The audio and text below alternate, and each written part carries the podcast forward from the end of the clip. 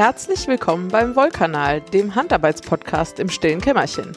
Wir sind Frieda. und Laura und wir begrüßen euch ganz herzlich zur 49. Folge. Heute haben wir für euch die Segmente Färbezeug, Spinnzeug, Webzeug, Häkelzeug, Strickzeug, Kaufzeug, gelerntes Zeug und das gute Zeug. Sage ich eigentlich jedes Mal, ja, wenn du das fertig vorgelesen hast. Nee, manchmal sagst du auch ganz viel Zeug. Okay, super. Mir gar nicht unangenehm oder so. Oh. Hm, naja. Aber irgendwie muss man ja reinkommen. Ein bisschen Routine ist ja auch schön. Ja. Ja, finde ich auch. Ähm, wir haben ein bisschen Hausmeisterei noch vorweg. Mhm. Willst du anfangen? Äh, ja, kann ich machen. Ähm, wir hatten wieder ein Stricktreffen, Mhm. ein Online-Stricktreffen. Ähm, das war sehr schön, wie immer. Äh, Es waren, äh, es war ein kleines, also nee, es war eine so kleine Runde wie geplant. Ja. das wollte ich sagen. Ähm, und das ist schön, weil da sind jetzt auch viele bekannte Gesichter immer dabei. Man kennt sich und dann sind aber immer noch ein paar neue dabei. Ist einfach eine schöne Mischung. Ja, ich voll. finde das immer sehr entspannte Abende. Und ähm, die gehen ja auch immer relativ lang und irgendwann sagen wir dann so, komm, wir müssen jetzt mal ins Bett alle. Ja. Das, das finde ich immer ganz nett. Ähm, das ist aber auch der Grund, warum wir gesagt haben, wir machen jetzt mal gerade ein Päuschen. Wir haben beide irgendwie, Absurd volle Kalender. ich würde gerade gerne sagen Freizeitstress, aber es ist nicht nur Freizeit. Und wir irgendwie brauchen wir halt beide gerade unsere. Hier steht unsere Abende für anderes. Bei mir kann ich das andere anderes einfach nahtlos durch Ruhe ersetzen. Also ich brauche meinen Kopf irgendwie für Ja. mich gerade abends. Es ist einfach total viel los. Ja, ergibt sich ja gut, dass es uns beiden gerade so geht. Ja, genau. Äh, wir hoffen, ihr seid uns nicht böse, aber äh, wir müssen. Ihr dürft euch aber natürlich gerne untereinander verabreden, wenn ihr möchtet. Absolut, genau. Wir schlagen freuen im. Zweifel die Revelry-Gruppe vor. Ja, so, genau. ihr, genau. Ja. Ähm, ja. Das genau. Dann ähm, habe ich ein bisschen privates äh, Ha- Hausmeisterzeug. Im wahrsten Sinne des Wortes. Äh, ja. Ach Quasi. so, ja. Hm. ähm, es ist ein bisschen äh, auch Ausdruck der Verzweiflung. Aber ich dachte, ich versuche jetzt einfach alles. Ja. Ähm, ich wohne ja im Moment in Düsseldorf, bei Frieda um die Ecke, würde aber gerne aus verschiedenen Gründen wieder nach Köln ziehen. Das habe ich irgendwie schon ewig vor, weiß aber auch, wie schlimm die Wohnungssuche in Köln ist und schieb's deswegen seit Jahren vor mir her. Jetzt versuche ich es nicht mehr vor mir herzuschieben und stecke aber mitten in drin in dieser unerträglich schrecklichen Wohnungssuche Mhm. und habe gedacht, ich könnte das ja einfach mal auf allen Kanälen raushauen, die ich so hab. Und da gehört der Wollkanal ja dazu. Ähm, genau, falls also wirklich rein zufällig jemand von euch jetzt oder in den nächsten Monaten, ich befürchte, das dauert noch ein bisschen, ähm, was hört von einer Wohnung, ich sag mal, Nippes und Umgebung wäre so das, was ich suche. Und die, der einzige wirklich harte Fakt ist, ich hätte gerne einen Balkon oder Garten mit Benutzung oder was auch immer. Mhm. Und mindestens zwei Zimmer. Und möchtest du vielleicht noch Budget sagen, weil sonst kriegst du jetzt Villen angeboten? Ach so, ja. Ungefähr. Das ist halt nicht so einfach, weil Ja, das stimmt natürlich. das, was ich eigentlich bezahlen will, dafür brauche ich gar nicht erst lossuchen. ja, okay, das verstehe ich auch. Also, in Köln. ja, und die Wohnung, in der ich jetzt gerade wohne, da wohne ich jetzt halt seit sechs Jahren. Und alles, was ich mir gerade in Köln angucke, ist kleiner und deutlich teurer Okay. als hier sehr zentral in Düsseldorf. Mhm. Genau, also ich suche keine Villa, sondern eine Szene-Wohnung, so für eine Okay. Person. Du nimmst erstmal alles an Genau. Angeboten an und dann, okay. Genau, und äh, ja, vielleicht weiß ja jemand von euch was. Ja, das wäre doch gut. Und wie sollen die Menschen sich bei dir melden? Ach so, ähm, äh, im Prinzip auf allen Kanälen, die wir am Ende nennen. Zum Beispiel ähm, äh, äh, Laura at stilles-kämmerchen.de Laura at stilles-kämmerchen.de, genau. Sorry. Darauf Oder, war ich jetzt nicht vorbereitet. oder auf, Entschuldigung, ich wollte dich nicht äh, in die Bredouille bringen. Oder auf Insta ja, genau. oder so. Ja, hervorragend. Wir machen da am Ende einen ganzen Blog zu. Ja, genau. So, wie wir uns erreichen. genau. Meine Güte. Ähm, ja, und die nächste Folge wird die 50. sein. Mhm. Und deswegen äh, hier nochmal das Angebot slash der Aufruf. Äh, wenn ihr Fragen an uns habt, egal welcher Art, filtern tun wir dann, falls wir das äh, hier nicht beantworten wollen, dann äh, schickt uns doch eine Mail an wollkanal.stilles-kämmerchen.de und dann äh, sehen wir uns dann in der nächsten Folge mit euren Fragen. Ja, ich sag mal so, bisher sieht es nicht so aus, als hätten wir zu viele Fragen. Nee. Also, Was, also was uns überhaupt nicht stört, wir machen auch Nö. einfach eine normale Folge. klar, Aber ähm, genau, also falls, noch, falls ihr noch was habt, Ja. schickt es dahin. genau. Ja, dann äh, kommen wir zu deinem Segment. Da habe ich nämlich nichts mit am Hut. Färbezeug. Färbezeug. Ich habe auch erst gedacht, ich habe nix, weil das muss kurz nach der letzten Aufnahme schon passiert sein. Ähm, aber ich hatte ja beim letzten Mal erzählt, dass ich Rule gewebt habe, das Dreifachgarn aus dem von letztem Jahr quasi. Mhm. Ähm, einmal in Uni ungefärbt und dann ja in dieser Karnevalsfärbung mit den sechs bunten Farben. Mm. Und äh, genau, da habe ich zwei so Streifen draus gemacht und wollte noch einen dritten Streifen draus machen, damit ich mir da quasi eine Decke draus nähen kann. In der Überlegung, dass man eine Decke im Prinzip das ganze Jahr übersehen kann, wenn Mhm. sie so auf dem Sofa liegt und das mehr ist als, keine Ahnung, ein Wollrock, den ich nur im Winter trage oder irgendwie sowas. Ähm, und deswegen habe ich noch eine Runde Rule gefärbt und zwar diesmal jeweils 300 Gramm in zwei Farben. Ähm, und zwar in so einem hellen Minzeton. Ich finde das auch mal super schwierig. Ein helles Türkis. Ein helles Türkis, aber ein relativ grünes Türkis. Ja. Genau, und das ist aber auf jeden Fall so hell, dass man noch total die ähm, unterschiedlichen Grautöne drunter sieht, was Mhm. ich total cool finde. Und dazu ein sehr kräftiges Lila. Mhm. Relativ Also sehr dunkles Lila. Lila. genau. So Schöner bisschen- Kontrast. Ich vermute, das war Absicht. Ja, genau. Kontrast. Ja. So ein bisschen Richtung Aubergine, hätte ich jetzt gesagt. Ein bisschen röter vielleicht als Aubergine. Ähm, aber so dunkel auf jeden Fall. Und da sieht man auch nichts mehr an Struktur von dem Garn raus. Mhm. Äh, genau, wofür ich das, ähm, also ich würde sagen, alles weitere erzähle ich drei Segmente später. Aber das war auf jeden Fall sehr cool. Ich ärgere mich ehrlich gesagt ein bisschen, dass ich das mal spontan gefärbt habe, weil ich die Kombi so cool finde, dass ich sie gern einfach nachfärben Ja. würde. Äh, ich habe sehr schön, ja. ich hab nicht mitgeschrieben, also ich meine, ich werde das wohl reproduzieren können, aber es bedeutet dann Aufwand, wenn ich das tun möchte, statt wenn ich einfach aufgeschrieben hätte.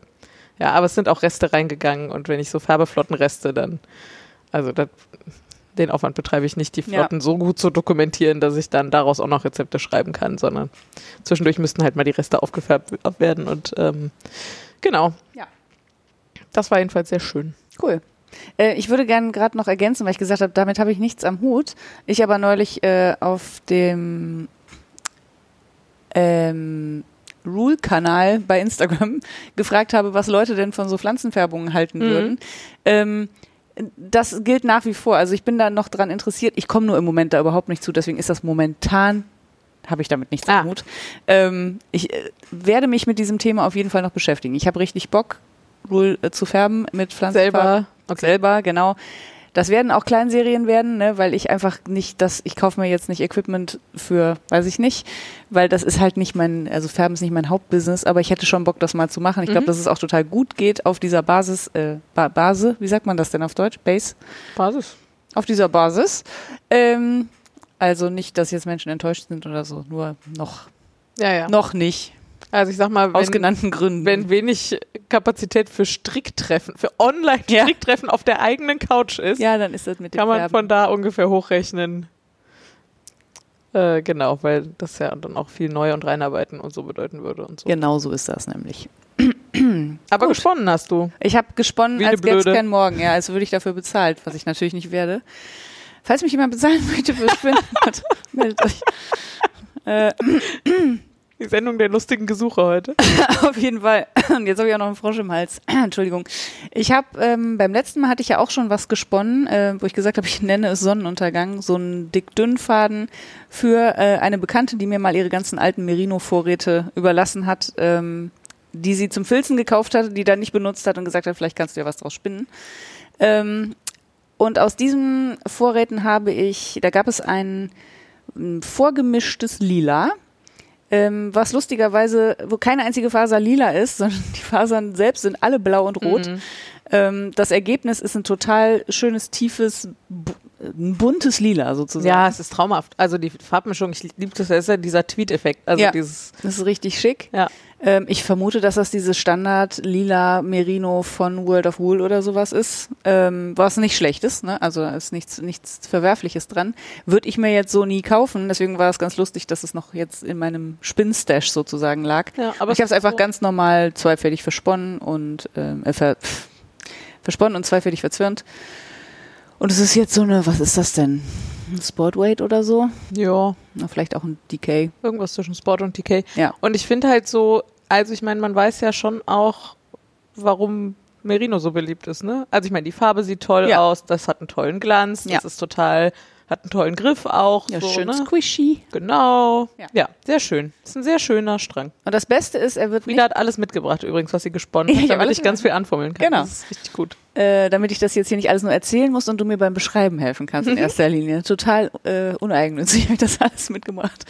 Ähm, was wollte ich jetzt sagen? Achso, das Beste daran ist, dass das nicht in meinem äh, Stash versauern wird, weil ich ja meine ganzen gesponnenen Sachen nicht verstricke aus mir ehrlich gesagt unbekannten Gründen, äh, sondern ähm, das wird wahrscheinlich relativ zeitnah verarbeitet werden. Ja, das mega. ich total gut. Mhm. Und dann habe ich aus dem gleichen ähm, äh, äh, Faservorrat gab es so ein Stückchen Kammzug in Schwarz und ein Stückchen Kammzug in einem schmutzigen Blau, würde ich sagen. Ähm, dann habe ich Laura gefragt, sag mal, wie mische ich denn möglichst, äh, was habe ich gesagt, regelmäßig, aber nicht gleichmäßig oder so? Ja, irg- irgendwie so ein So eine Anfrage, die ich nicht verstanden habe, auf jeden Fall. Also ich wollte, dass sich das Blau, also es war ungefähr halb so viel Blau wie Schwarz. Und ich wollte, dass sich das Blau ungefähr gleichmäßig über die ganze Länge des Garns verteilt, aber nicht unbedingt, dass es pro Zentimeter alles gleich aussieht. Also das ist, es kann schon mal ein bisschen blauer und ein bisschen schwärzer sein. Ähm, und dann sagte Laura, ich, war- ich habe gesehen, das kann man gut mit Kämmen machen. Dann fiel mir ein, ach ja, ich habe ja, Ja. Wollkämme. Erstmal habe ich ja angefangen mit, ja, so viele Teile machen und Ach so so, ja. und dann so nebeneinander. Nein, nein, das wäre mir wahrscheinlich nicht gleichmäßig. Hm, okay, Handkarten? Also worauf will sie hinaus? Ja, ich wusste selber nicht genau, worauf ich hinaus will. Äh, aber Kämme war dann tatsächlich eine sehr gute, ähm, sehr gute Empfehlung. Und jetzt ist da halt so ein eigentlich schwarzes Garn mit ähm, Blauschimmer würde Blauschimmer, ich das ja genau, rausgekommen, was ich auch sehr hübsch finde und das ich, werde ich auch abgeben. Mhm. Ähm, damit es, Das sind auch nur so 30 Gramm oder es sowas. ist super wenig, keine Ahnung. Ja, 30 Gramm würde ich sagen. Oder 25 oder so. Ja. Auf jeden Fall, ähm, ja, und ich mag das Ergebnis total gerne. Das kann man Ähm, mit einem Kammzug halt relativ gut machen, weil das Problem beim Kämmen ist ja, dass halt unterschiedlich lange Fasern im Zweifel so auf der Strecke bleiben. Mhm. Aber wenn du eh schon einen Kammzug hast und ein industrieller Kammzug, die sind ja im Wesentlichen alle gleich lang. Ja, zumindest alle lang. Ja, Ja, ja, also genau und äh, insofern ja das hat ging das wahrscheinlich ganz gut, oder? Genau, ich habe dann so mit so einem, äh, ich habe jetzt nicht vom Kamm runtergesponnen, sondern mit so einem, ich würde, ich würde gern sagen, ich habe mit einem Diss einen Kammzug runtergezogen. Ja, ich habe mit einer Unterlegscheibe, das ist ein Diss. quasi ist ein Diss. äh, aber keinen schönen aus Keramik oder so, irgendwas gut aus Holz, irgendwas Nettes, sondern mit einer piefigen Unterlegscheibe ähm, so ein Mini, so Mini-Kammzüge abgezogen Mhm. von den Dings, von den Ach, Kämmen. muss ich mal wieder. Das war auch ganz lustig. Ich finde ja so selber gezogene Kammzüge ja, auch einfach geil zum Ja, war Spinnen. Ja. Da kann ich auch beim anderen Spinnen auch noch was zu erzählen. Wobei, ich werde viel reden hier über Spinnen. Ähm, Das ist, ist sehr lustig, ich kann euch jetzt schon sagen, es ist im Wesentlichen Spinnen- und Webzeug heute. und, und deutlich andere Schwerpunkte wenn euch als das sonst. nicht interessiert, könnt ihr jetzt ausschalten.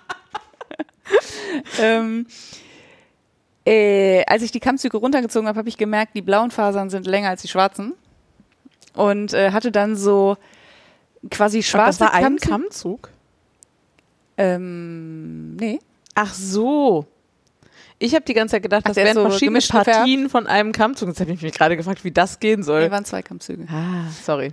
Und äh, dann hatte ich am Schluss so quasi schwarze Kammzüge mit so einer blauen, bläulichen Flamme so am Schluss. Also es sah richtig hübsch aus. Und deswegen ist es jetzt auch nicht besonders gleichmäßig, aber äh, wie gesagt, ich finde es sehr, sehr hübsch. Mhm.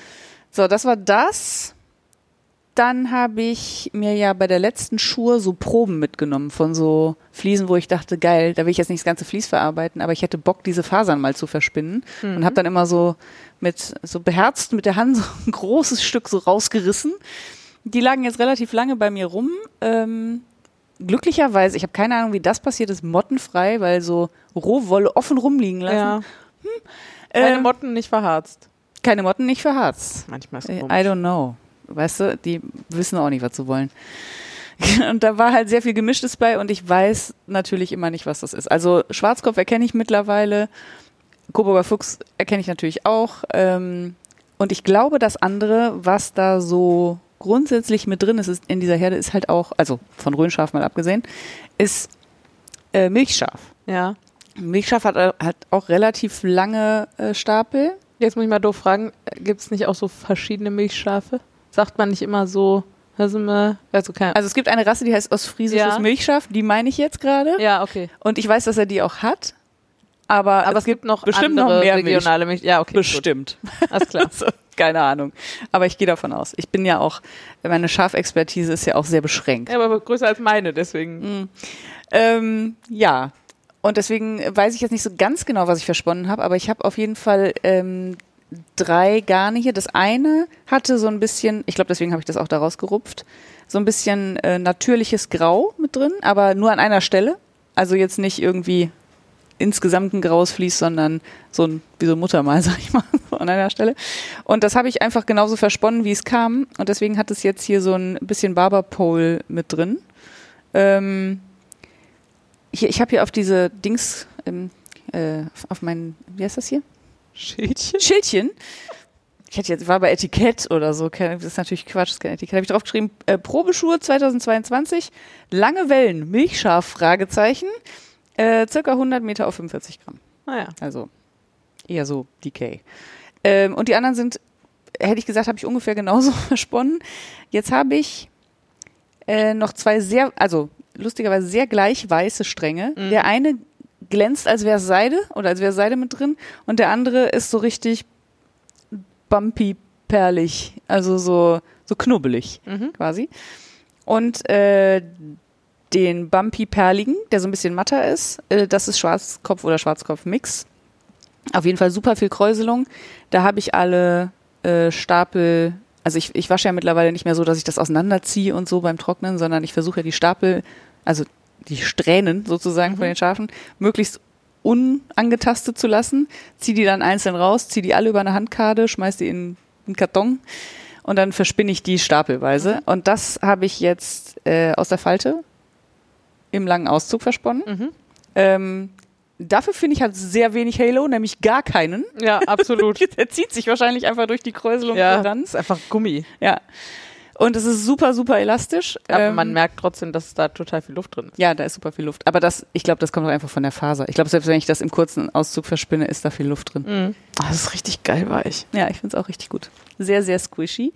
Und der andere, das waren richtig lange Wellen. Ich habe ein Foto gemacht, die waren so lang wie meine Hand. Also wirklich so vom Handwurzelknochen bis zum, bis zum Mittelfinger. Und ich habe nicht so kleine Hände. Was ist das? 12, 15. 12 15 Zentimeter sowas. Ähm, die habe ich auch alle über die äh, Handkarte gezogen.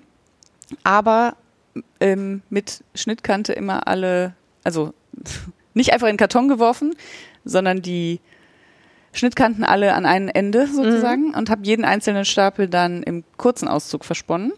Ähm, ja. Und so sieht das jetzt auch aus, finde ich. Also es ist halt ziemlich glatt. Mich erinnert es total an so Wensleydale oder Gotland Ja. oder hatten wir eben schon Walliser Schwarznase. Ja. Das hat der halt alles nicht, deswegen kann es das nicht sein. Ja. Aber ähm, ja, also die Locken sahen auch, die waren nicht ganz so ähm, gebündelt wie bei Wensleydale. Mhm. Ähm, aber so von der Wellung her und vom Glanz her auf jeden Fall. Ja, ich war auf jeden Fall großer Fan. Ja, so, das, äh, ich glaube, hab ich sonst noch was? Nee, das war's. Sehr gut. Ja. Ich ähm, habe nicht, ich, ich würde sagen, ich habe noch nicht gesponnen. Mhm. Also ich habe nicht gesponnen, aber ich habe richtig Bock und je nachdem, wann wir gleich fertig sind, setze ich mich heute Abend noch ans Spinnrad, kann ich sagen. Weil ich nämlich die letzten Tage ähm, äh, unseren kleinen Spinnworkshop aus der Mottenkiste geholt habe, den wir zusammen auf dem letzten Chaos Camp und dem letzten Chaos Kongress gegeben haben, die ja beide kurz vor der Pandemie waren. Seitdem keine großen Chaos Events mehr. Und ich fahre jetzt übers Osterwochenende nach Hamburg auf das oder auf ein kleines, man muss schon fast sagen, Mini-Chaos-Event Ja. ähm, nämlich das Easter Hack. Und werde da mal versuchen, dieses, äh, diesen Workshop alleine anzubieten. Wir reden da nur von einem Bruchteil der Teilnehmenden vom Kongress. Insofern habe ich ein bisschen die Hoffnung, dass auch nur ein Bruchteil zu diesem Workshop kommt, weil wenn ich da nachher mit 30 Leuten sitze, das wäre keine Option alleine. Kannst du es denn limitieren? Oder Also, könntest du es limitieren? Der Raum ist für 20 Leute ausgeschrieben und wie gesagt, das ist wirklich eine kleine Veranstaltung. Also ich rechne eigentlich, also wir haben eher überlegt, was machen wir, wenn nur zwei, drei Leute kommen. ja, ja, okay. Genau, ähm, genau, mein Freund kommt mit und übernimmt so ein bisschen äh, das äh, Spindelbau, die Mhm. Spindelbaubetreuung. Das ist ja schon mal super, ja. Genau, weil das haben wir schon mal zusammen auf einer Ferienfreizeit gemacht mit Kindern. Mhm. Dann weiß er also doch so und genau. Und dann kann ich zumindest mich auch richtig aufs Spinnen konzentrieren. Und ganz ehrlich, wenn am Ende zwei, drei Leute kommen und wir mit denen eine lustige anderthalb Stunden haben, ist auch super. Auf also habe ich überhaupt keinen Stress mit. Aber deswegen suche ich gerade Material zusammen und überlege, welche Fasern nehme ich mit und habe nochmal die Notizen von dem Workshop damals irgendwie rausgekramt und so und bin, genau, dann habe ich ein Foto gesucht, habe durch meine Fotoroll gescrollt am Handy und bin an tausend Spindelfotos vorbeigekommen und so. Also ich habe gerade richtig Bock. Du hast dich selber mit Absicht angefixt. Ja, Ja. richtig. Ja, sehr gut. Ja, Äh, manchmal muss genau. man das machen. Und äh, ja, also ich würde mich ein bisschen wundern, wenn ich beim nächsten Mal nicht mehr im Spielzeug zu erzählen hätte. Ja, cool. Das ist ja mal eine Ansage. Dann äh, werden wir ja sehen. Mal gucken. ja, und dann jetzt hier die geilen Stränge, die du angeschleppt hast, auf jeden Fall auch noch. Die, die? Ja, Also- von denen du gerade berichtet Okay. hast. Ja, ich bin, ich muss auch sagen, ich habe jetzt wirklich lang nicht gesponnen und dachte so, na, kannst du das noch? Ja, Das ich kann das bisschen wie noch. Fahrradfahren Es, offensichtlich. äh, ich bin ziemlich stolz. Ich finde, die sehen alle ziemlich geil aus. ja. Die sehen auch zusammen übrigens gut aus. Ja. ne? Also die könnte, also die, diese bunteren, die würden schon auch, naja. Nee, die kommen weg, äh, damit da was mit passiert. So, Häkelzeug oder was? Mhm. Okay, Häkelzeug. Äh, ich habe gehäkelt und hier steht, und das ist kein Scherz, ein Kopfsalat und zwei Paprikas. Ja. Ich weiß nicht, ob Paprikas der korrekte Plural von Paprika ist. Vielleicht heißt es auch Papriken. Nein. Pap- Paprikas. Paprikas? Ich würde immer Paprikas sagen. Äh, nachdem ich mich ja auch schon beim Artikel von Paprika sehr vertan habe, das heißt nämlich der Paprika und nicht die Paprika, Wirklich? ja, äh, bin ich nicht mehr so sicher. Aber Finde das für uns raus, während du berichtest. eine rote Paprika und eine gelbe Paprika. Du meinst einen roten einen? Paprika. Ja, danke. Quatsch. Ich schwöre.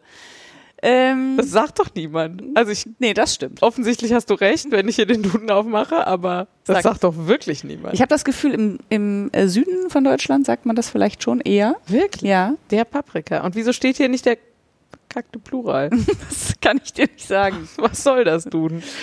Ähm, das ist ein Geschenk für einen Kollegen, ähm, der arbeitet in einem Team und dieses Team heißt Kopfsalat. Äh, ich gehe nicht weiter auf Nein. die Gründe dafür ein. Ähm, und er hat ein Baby bekommen und äh, seine KollegInnen kamen auf mich zu und haben mich eigentlich erstmal gefragt, so was, guck mal hier, wir haben das im Internet gefunden, kann man sowas häkeln? Wie gesagt, ja, kann man. Was braucht man denn da für Wolle? Und dann haben sie ganz viel gefragt und dann habe ich gesagt, wollt ihr mich eigentlich fragen, ob ich euch das häkel? Dann fragt doch einfach. Ja, wir würden noch mal gucken, ob es jemand aus dem Team kann, aber so würden wir vielleicht drauf zurückkommen. Ja, dann kamen sie drauf zurück. Ich habe dann gesagt, also wenn ihr mir die Anleitung und die Wolle besorgt und ich mich um nichts kümmern muss, dann häkel ich das gern für euch. Jetzt ist tatsächlich ein Salat und zwei Papriken geworden. Ähm, Paprikas ist richtig. Paprikas geworden. Der Paprika, die Paprikas. ja, hervorragend. Ich bin schockiert. Äh, und ich habe noch kleine Rasselkugeln einge, nee, in die Füllung sozusagen Ah, ja. gemacht. Äh, das heißt, und das ist wirklich beim Kopfsalat ist es wirklich schön, weil so kleine Fingerchen, da gibt es sehr viele Blätter zum Festhalten und so. Und dann, ich, äh, naja. Äh, Das ist das eine, was ich gehäkelt habe. Und das andere, ähm, die Wollengel, die Düsseldorfer Wollengel, ihres Zeichens äh, gemeinnütziger Verein, äh, die für ähm, Obdachlose ähm, stricken und man kann da entweder gestrickte Sachen hinspenden oder man kann Wolle hinspenden oder man kann Geld spenden natürlich. Die ähm, haben gerade so eine Oh, oder eine- man kann auch Wolle bekommen und Strickzeit spenden und Genau. das Gestrickte dann wieder Genau, abgeben. also die haben, ähm, also wenn man hier im Umkreis wohnt, die haben ein äh, sogenanntes Wolltaxi. Da bringen die einem die Wolle sogar vorbei und holen auch das Gestrickte wieder ab oder holen auch Wolle ab oder so. Also das, diesen Anspruch, äh, diesen Service kann man in Anspruch nehmen. Ähm, und die haben ein sehr großes Lager, wo sie das dann immer einmal die Woche alles sortieren und so weiter. Und da die Nachfrage so groß ist, äh, machen die mittlerweile auch so überregionale Sachen und nicht auch nicht nur Obdachlose, sondern machen auch haben letztes Jahr eine Weihnachtsaktion gemacht für Kinder, also so SOS Kinderdorf und ich weiß nicht, was dann noch alles für Kindervereine gibt. Ähm, denen es nicht so gut geht. Letztes Jahr gab's äh, Adventskalender, wo die einzelnen Säckchen von den Mitgliedern, äh, nicht nur von den Mitgliedern, also von Leuten für diesen Verein gestrickt wurden. Das ist aber sehr viel Arbeit, weil Ja. man immer 24 Säckchen pro Kind sind, äh, füllen und zumachen und aufhängen und was nicht alles. Deswegen haben sie dieses Jahr gesagt, sie machen äh, größere Säckchen, füllen die mit Süßigkeiten und die werden dann auch äh, an die Kinder verteilt. Und äh, falls ihr da mitmachen machen wollt, es gibt, äh, ich werde den Post auf Instagram verlinken, wo auch steht, wie groß die sein müssen und so. Am Ende sind es, ich äh, aus dem Kopf, glaube ich, 23 mal 33 Zentimeter oder so. Das ist natürlich nur eine etwa Angabe, aber es sollte jetzt nicht unter 20 wahrscheinlich sein und nicht 50. ja, und nicht 50. Also genau, und ähm, da gibt's materialmäßig und farbenmäßig und Häkeln, Stricken, mustermäßig keine Einschränkungen, außer es sollte keine großen Löcher haben, weil dann fallen Sachen raus. Und man sollte vielleicht im Hinterkopf behalten, ist für Kinder, also vielleicht nicht schwarz oder so. Also oder sonst irgendwie so, Ja. ne? Ähm, aber selbst schwarz, also eine hat die jetzt zum Beispiel so einen kleinen Schneemann-Kopf gehäkelt und hat Ja. ihn da so drauf, dann geht auch schwarz. Ne? Also ihr, eurer Kreativität sind sozusagen keine Grenzen gesetzt. Und ich würde gern Werbung dafür machen, weil es ist ein perfektes Projekt, um einfach mal ein Häkelmuster auszuprobieren oder also was man immer schon mal machen wollte, wo man aber jetzt nicht direkt einen Pulli vielleicht Mhm. machen will. Äh, und es ist natürlich ein super geiler Stashbuster. Also die ganzen Garne, die ihr sonst nicht verarbeitet kriegt, könnt ihr in Säckchen für die Wollengel stecken. Mhm. Ja, verlinke ich euch alles. Dann Webzeug. Ja. Ja. Ähm, Du hast ja schon angekündigt, wir sehen uns, wir sehen das Garn, das gefärbte Garn von vorhin wieder. äh, genau, also ich habe ähm, das Rule, von dem ich eben sprach, ähm, beim letzten Stricktreff übrigens ähm, auf den Webrahmen gebracht. Das war super cool. Ich war erstmal nicht sicher, ob das eine gute Idee ist, weil ich habe die Kette direkt auf den Webrahmen geschert. Also, ah, vielleicht erzähle ich noch mal so ein bisschen. Hm? Ähm, also Kette sind die Fäden, die quasi auf dem Webrahmen drauf sind und die Fäden, die man so mit so einem Schiffchen immer von links nach rechts da durchschießt, die heißen Schuss. Mhm. Und ähm, genau, im Idealfall, also ich habe schon echt einen großen Webrahmen, der ist irgendwie 80 Zentimeter breit und 60 tief oder so. Aber im Idealfall will man natürlich was weben, was länger ist als diese 60 Zentimeter. Und ähm, genau, deswegen kann man quasi die Kettfäden sehr viel länger machen und vorne und hinten aufrollen. Und am Anfang rollt man sie sozusagen alle hinten auf auf den sogenannten Kettbaum und dann wickelt man sich die immer Stück für Stück ab und webt ein bisschen und das Fertige wickelt man dann vor sich auf den Warenbaum wieder auf. Genau, und ähm, im Prinzip kann man also quasi diese langen Fäden für die Kette vorbereiten und dann auf den Webrahmen bringen.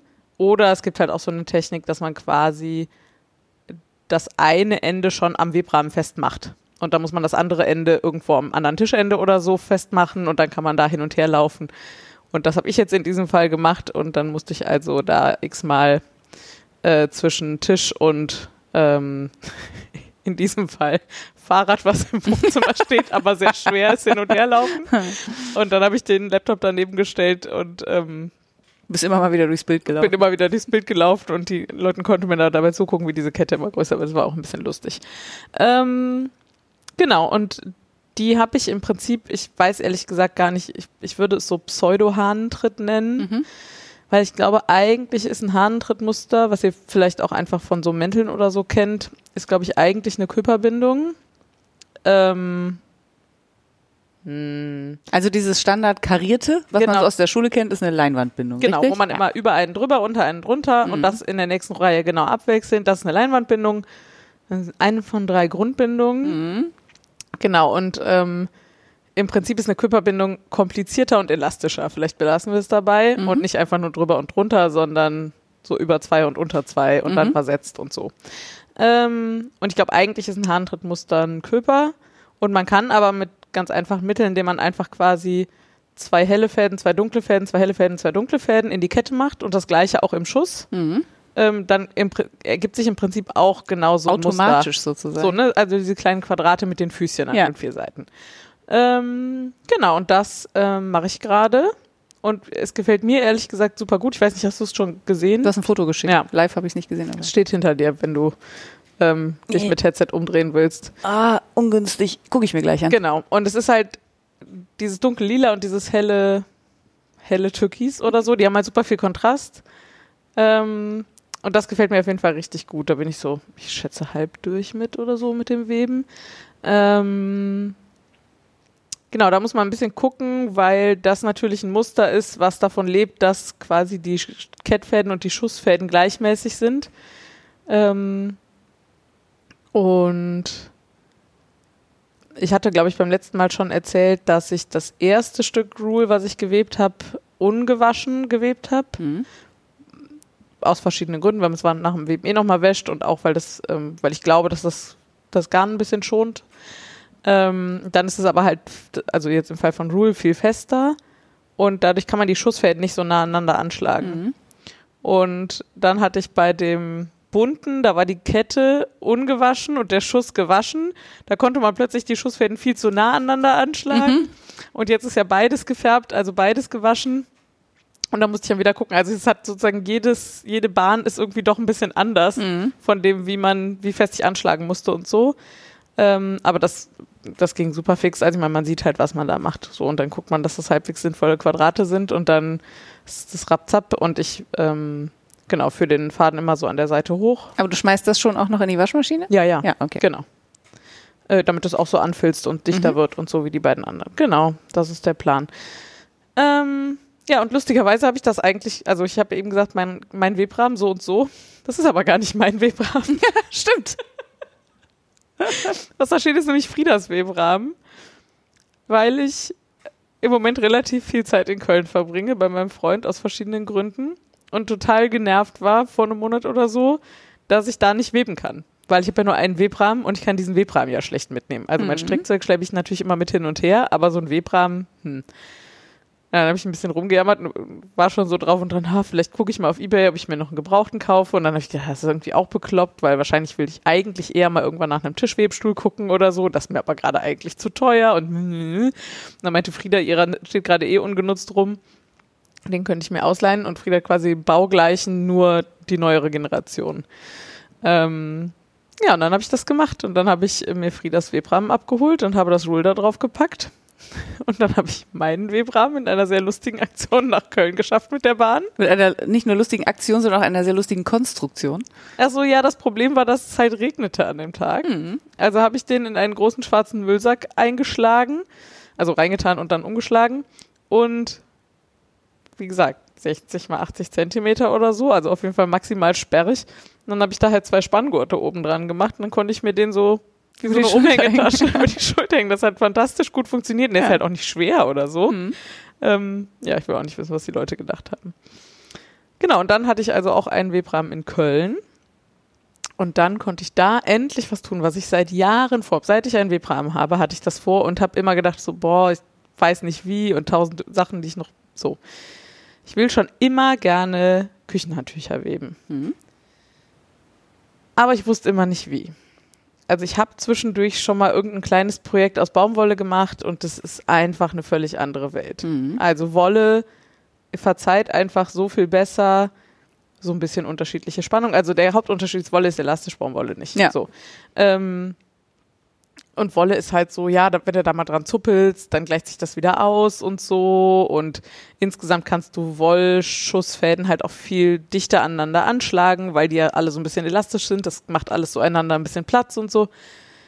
Und das Projekt, was ich irgendwann schon mal aus Baumwolle gemacht hatte, war so, boah, ich musste total fest anschlagen. Ich hatte so lose Fäden nachher, weil da irgendwo keine Spannung mehr drauf war. Und dann war es nach dem Waschen eigentlich alles viel zu lose. Mhm. Und deswegen habe ich das jetzt jahrelang vor mir hergeschoben, weil ich nicht wusste, was für ein Material und kann man das überhaupt sinnvoll machen auf dem Webrahmen oder braucht man nicht eigentlich einen Webstuhl, wo man halt die Kettfäden viel näher aneinander kriegt im Zweifel und so weiter und so fort. Aber irgendwie bin ich dann, hat, irgendwas hat mich geritten, doch mal zu recherchieren und dann bin ich in so ein kleines Rechercheloch gefallen. Und dann wusste ich, okay, also ich will diese und jene Baumwolle und ich will das und das machen und so und so. Und habe dann ähm, mir am Ende sogenannte 8-2er Baumwolle bestellt, ähm, was im Prinzip eine Dickenangabe ist. Mhm.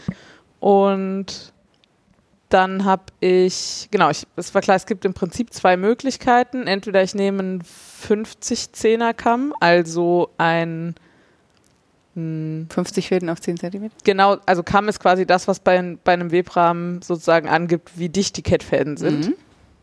Genau, und 50 Zehner heißt also 50 Fäden auf 10 Zentimeter und mache das direkt damit. Oder ähm, ich nehme einen 60, nee, umgekehrt. Ich nehme einen 60 Zehner Kamm und mache einen Faden, also ganz normal. Oder ich nehme einen 50 Zehner Kamm und ähm, mache es doppelt und nehme quasi die Kette mit doppelten Fäden. Mhm. Und genau, und ich hatte so verschiedene YouTuberinnen gefunden, die das relativ einstimmig genau so erklärt haben. Habe ich gedacht, okay, da scheint irgendwie was dran zu sein. Und dann habe ich tatsächlich Pröbchen gewebt. Das habe ich noch nie gemacht. Und ich finde gerade beim Weben, wo der, Vor der, der Vorbereitungsaufwand ja sehr hoch ist, Mhm. fand ich das schon echt, äh, war ich ein bisschen stolz auf mich.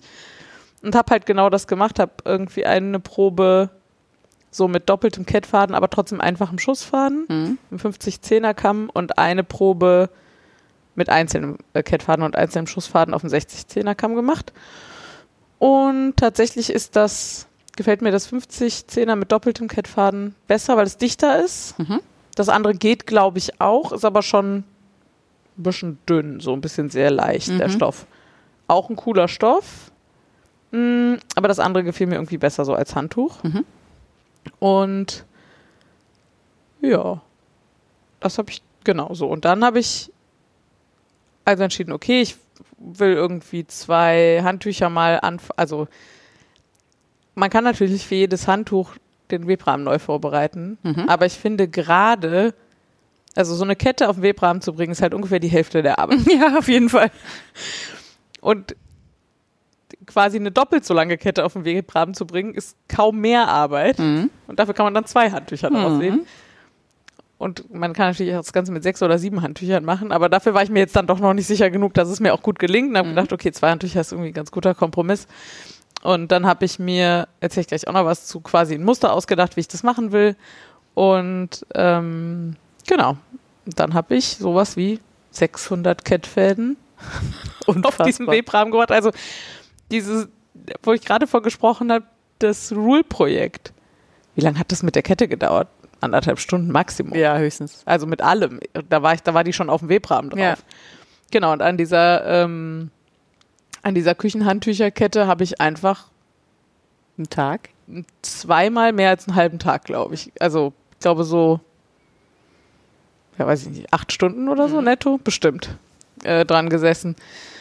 Und auch wirklich sehr, also auf einer doofen Arbeitshöhe. Und dann hatte ich immer, das ist so eine asymmetrische Bewegung auch. Man läuft halt immer irgendwie so hin und her und dann macht man immer so mit der, also Ja. mit der rechten und linken Körperhälfte sehr unterschiedliche Dinge. Ich war am Ende so total schief und hatte Oh. total Rückenschmerzen und so. Das war einfach auch nicht so schlau. Vielleicht beim nächsten Mal doch Kette scheren und dann nachher auf den Webrahmen bringen. Da hat man das Problem auf jeden Fall nicht annähernd so. Ähm, aber da genau, da erzähle ich gleich auch noch was zu. Ich habe so ein bisschen verteilt, weil ich dachte so, alles auf einmal erzählen ist auch ein bisschen bekloppt. Ähm, ja, aber ich bin gerade guter Dinge. Das Weben gelingt ganz gut eigentlich. Mhm. Ähm, genau, ich habe da auch noch mal so Tipps und Tricks mit, wie kriegt man irgendwie das, also wie, wie verhindert man, dass man halt so lose Kettfäden hat und was macht man, wenn man doch welche hat und so. Und das habe ich mir alles recht gewissenhaft vorher angeguckt und ähm, ja, es dauert halt jetzt 100 Jahre länger. Also gerade dieser Vergleich Rule dreifach und dann dieses dünne Baumwollgarn ist wirklich Das krass. ist echt hart, ja. Aber es macht beides Spaß. Ja, und das ist natürlich schöner, Kon also schöne Abwechslung einfach, ne? Ja, genau. Ich mag das ja manchmal, wenn man einfach so was Filigranes auch zum Stricken und was Ja. Grobes zum Stricken hat, dann ist, ja, alle, alle Bedürfnisse bedient. Genau, und das ist sicherlich also ne, eine ganz andere, also viel schwieriger gleichmäßig anzuschlagen, finde ich zum Beispiel und so. Und deswegen, also ich habe jetzt so ein Karo-Muster gemacht und das ist jetzt halt nicht super gleichmäßig, ja, aber ist halt auch egal. Absolut. Genau. Die hängen ja meistens sowieso so irgendwo an so einem Aufhänger an. Ja, ne? genau. Äh, das ist aber nicht alles, was du gewebt hast. Nicht? Du hast was für uns gewebt.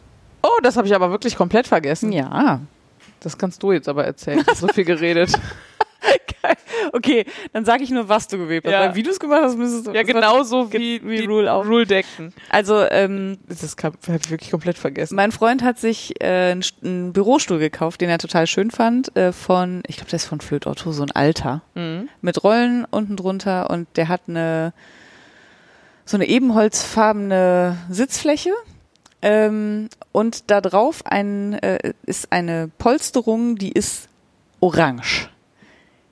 Und die war sehr dreckig und sehr hässlich. So, deswegen hat er die abgemacht. Nee, also erstmal habe ich gefragt, sag mal Laura, könntest du uns vielleicht ein Stück weben? Äh, was habe ich gesagt, 50 mal 50 oder so? Ja. Ja, und ähm, das ist total super. Ähm, das sieht nämlich eigentlich genauso aus wie dieses Gewebe von diesem orangenen Stoff, ist nur ein bisschen ähm, gröber natürlich. Also, nee, also doch gröber, größer sozusagen. Das Karo ist größer, ähm, sieht aber zu diesem dunklen Holz total geil Mhm. aus. Wir haben nur ein Problem.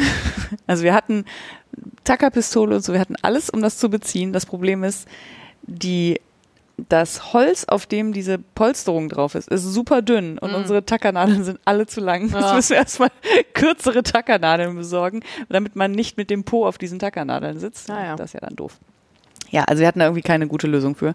Und Kleben geht, glaube ich, auch nicht und so. Aber wir haben schon mal so draufgehalten und so. Das sieht richtig geil aus. Also danke nochmal an dieser Stelle. Sehr schön. Das ging auch super schnell. Das war so, das könnte ich bestimmt irgendwann in den nächsten zwei Wochen machen. Und da war es, glaube ich, nach drei Tagen fertig. Ja, genau, weil ich da zufällig irgendwie Nachmittag Zeit hatte. Ja. Und äh, länger hat es dann auch nicht gedauert. Ja, also mega geil.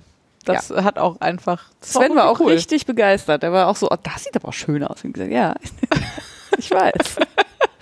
Also an dieser Stelle nochmal Werbung für gewebtes Rule aus der Waschmaschine. Ja, Ja. wirklich gut. Sehr gut.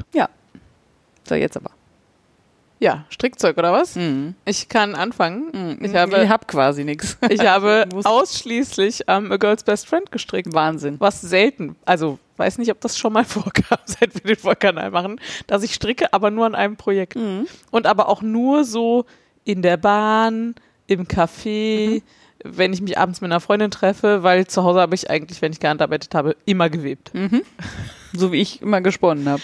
Und der ist jetzt aber auch fast fertig. Der hat am Ende so eine ganz breite Rippenkante. Da bin ich so halb durch, würde ich sagen. Ja, Und bist du zufrieden? ist immer noch super schön. Die Wolle gefällt mir immer noch. Immer noch super Na dann. Projekt. Das ist doch super. Genau, der hat ähm, planmäßig eigentlich kurz vor dieser Abschlusskante noch so eine Noppenreihe, die auch relativ markant Mhm. ja. ist. ähm, genau, und ich habe ihn aber nicht wie in der, wie im Original aus Unigarnen gestrickt, Mhm. sondern ich habe ja zwei Unigarne und ein Multi. Mhm. Und ich hätte die Noppen sinnvollerweise mit diesem Multi stricken müssen. Mhm. Und dann habe ich das angefangen und war erstmal, also ich war total abgefuckt vom Noppenstricken. Ja, wie Noppenstricken jedes ich auch Mal, wenn ich das mache. Richtig blöd. Ähm, und es ist halt kurz vor Ende, das heißt, da sind die Reihen schon lang. Das wären sehr viele Noppen geworden, aber okay. Aber es sah noch dazu auch einfach wirklich nicht gut aus, weil Ja, das man- einfach ist auch viel zu unruhig und dann, äh, also genau, es ist auch nicht so, dass eine Noppe dann eine Farbe hat, sondern irgendwie so drei und dann der Hintergrund, also es war irgendwie, es sah auch nicht aus. Dann habe ich es einfach weggelassen und bin total zufrieden. Und es ist nichts passiert. ist nichts passiert. Wahnsinn. Bisher, bisher ist nichts passiert. Ja, das ist doch gut. Ich habe irgendwo mal, das müsste ich aber nochmal raus, also was nochmal raussuchen, als könnte ich das nochmal raussuchen. Nee, tut mir leid, ich kann das nicht nochmal raussuchen, aber ich habe irgendwo mal gesehen, wie man Noppen in Strickprojekten häkelt. Da muss man sich mit dem, mit diesem Hin und Her. Ich finde es nämlich auch mega nervig, Noppen zu Ja, ich habe mal wieder gedacht, das wäre echt ein Anwendungsfall für ohne Wenden in die andere Richtung stricken können. Auf jeden Fall auch. Aber auch das ist nervig. Das ist auch nervig und ich ist jetzt auch nicht so, als bräuchte ich so wahnsinnig viele gestrickte Noppen in meinem Leben. Hm. Ja. Und Das ist lustig, weil ich einen Pulli anhabe, der sehr viele Noppen hat. ja, also er hat halt in der Passe. Also ich kann dir sagen, es fühlt sich an wie sehr viele Noppen, Ja, wenn ja, du ja, strickst. das glaube ich, aber es ist jetzt nicht so, als wäre der Pulli voller Noppen, sondern es ist Ach so. halt in der Rundpasse ein Ja, ja. Das stimmt. Es war bestimmt trotzdem viel Arbeit. Das Mega nervig. ja.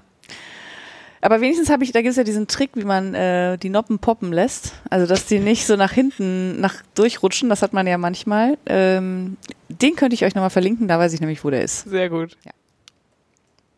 So. Ähm, ja, ich habe, also das ist eigentlich nicht der Rede wert. Äh, ich strinke, stri strinke, ich stricke immer noch an den Simple Skip Socks, weil das nämlich auch meine im Büro, in der Bahn hm, hm, hm, Projekte Mhm. sind. Die sind auch quasi fertig. Ich will nur so viel wie möglich von der Wolle wegstricken. Also das heißt, einen relativ langen Schaft. Ähm, und ich bin schon, also, weiß nicht, der Schaft ist schon ungefähr so lang wie die Socke. Also ich mache jetzt noch ein bisschen und dann werden die auch abgekettet. So, ich habe heute keinen Bock mehr. Und du strickst zwei auf einmal, ne? Ja, ich stricke sie auf einmal und äh, die gefallen mir auch überraschend gut. Also so vom Muster, die Mhm. Farbe hat, haben wir ja schon gesagt, das hier war jetzt nicht so meins. Aber ähm, ansonsten sind das schon schöne Socken und die passen wirklich sehr, sehr gut. Das waren ja die ersten mit der Fischlips Kissil äh, so. Ähm, und dann habe ich äh, noch ein paar Socken gestrickt gehabt. Ich habe auch schon erzählt, dass die fertig sind. Ja. Ja. äh, die ähm, für unsere Cat-Sitterin Ja. eigentlich, aus einfach doppeltem Sockengarn und die waren auch sehr hübsch. Und als ich das letzte Mal erzählt habe, dass sie fertig sind, da waren sie gerade, trockneten sie gerade auf Sockenspannern. Ja. Und dann habe ich versucht, sie anzuziehen. Leider nein, leider gar nicht. Äh, Oh. Einfach nicht über die Ferse bekommen. Also die, das, die Öffnung am Schaft oben ist einfach zu fest und zu klein. Äh, nur, der, nur die Abkettkante oder? Nee, also die, ich habe extra so abgekettet, dass die, ähm, also dass der Stretch von der, vom Schaft gleich ist wie der Stretch Ja. von der Abkettkante. Nee, habe ich einfach nicht über meine dicken Füße gekriegt und habe ich gedacht, bevor ich, also unsere Catsetterin ist deutlich zierlicher als ich, aber nicht viel kleiner und hat auch ungefähr so gleich große Füße. Mhm. Habe ich gedacht, nee, bevor das schief geht, schicke ich die einfach meiner Nichte. Die hat sich sehr gefreut. Die ist nämlich sehr zierlich und hat, glaube ich, Schuhgröße 39. Aber Und ihr passt da passen sie auch? Ihr passen sie auch. Ich habe schon ein Foto bekommen. Sehr Also sie hat sie offensichtlich anbekommen. Ja, und die freut sich immer über selbst gestrickte Socken. Deswegen habe ich die einfach zweckentfremdet und äh, ja, meine Nichte glücklich gemacht. Das ist ja auch schön. Ja, das war, das war alles aus der Strickwelt bei mir. Ja, witzig. Ja, oder? Das ist bestimmt nicht ever ganz. Ich habe diesen Kaul für ähm, hier vom Hauptstadt äh, Hauptstadt Merlewolle. Schaftest, ja genau Merlewolle noch fertig gestrickt und verschickt, aber das war wirklich also nach der letzten Folge nicht mehr viel. Mhm. Ähm, mit so Schäfchen drauf und so und äh, die Dagmar hat sich auch sehr gefreut. Ja, aber das eigentlich gilt das nicht. Das war quasi schon fertig in der letzten Folge. Kaufzeug hätten wir noch. Ja, Mhm. du oder ich? Ach, mach du. Ich habe gerade schon gesagt, dass ich Baumwolle gekauft habe. Und zwar habe ich mich jetzt am Ende nach YouTube-Empfehlungen entschieden für eine Marke namens Maurice Bassar. Mhm. Aus Kanada kommen die. Mhm. Und habe von denen 8-2er, das ist mega lustig, weil die halt alles auf Englisch und Französisch haben Mhm. und selber aber auch total inkonsistent. Mhm. Also 8-2er Cotton, also Mhm. Baumwolle, oder Coton, Ah, ja. so. Und dann haben sie dieses Garn, was zu 60 Prozent aus Baumwolle besteht, glaube ich. Also es ist 60-40. Ich glaube 60 Baumwolle, 40 Leinen Mhm. oder umgekehrt.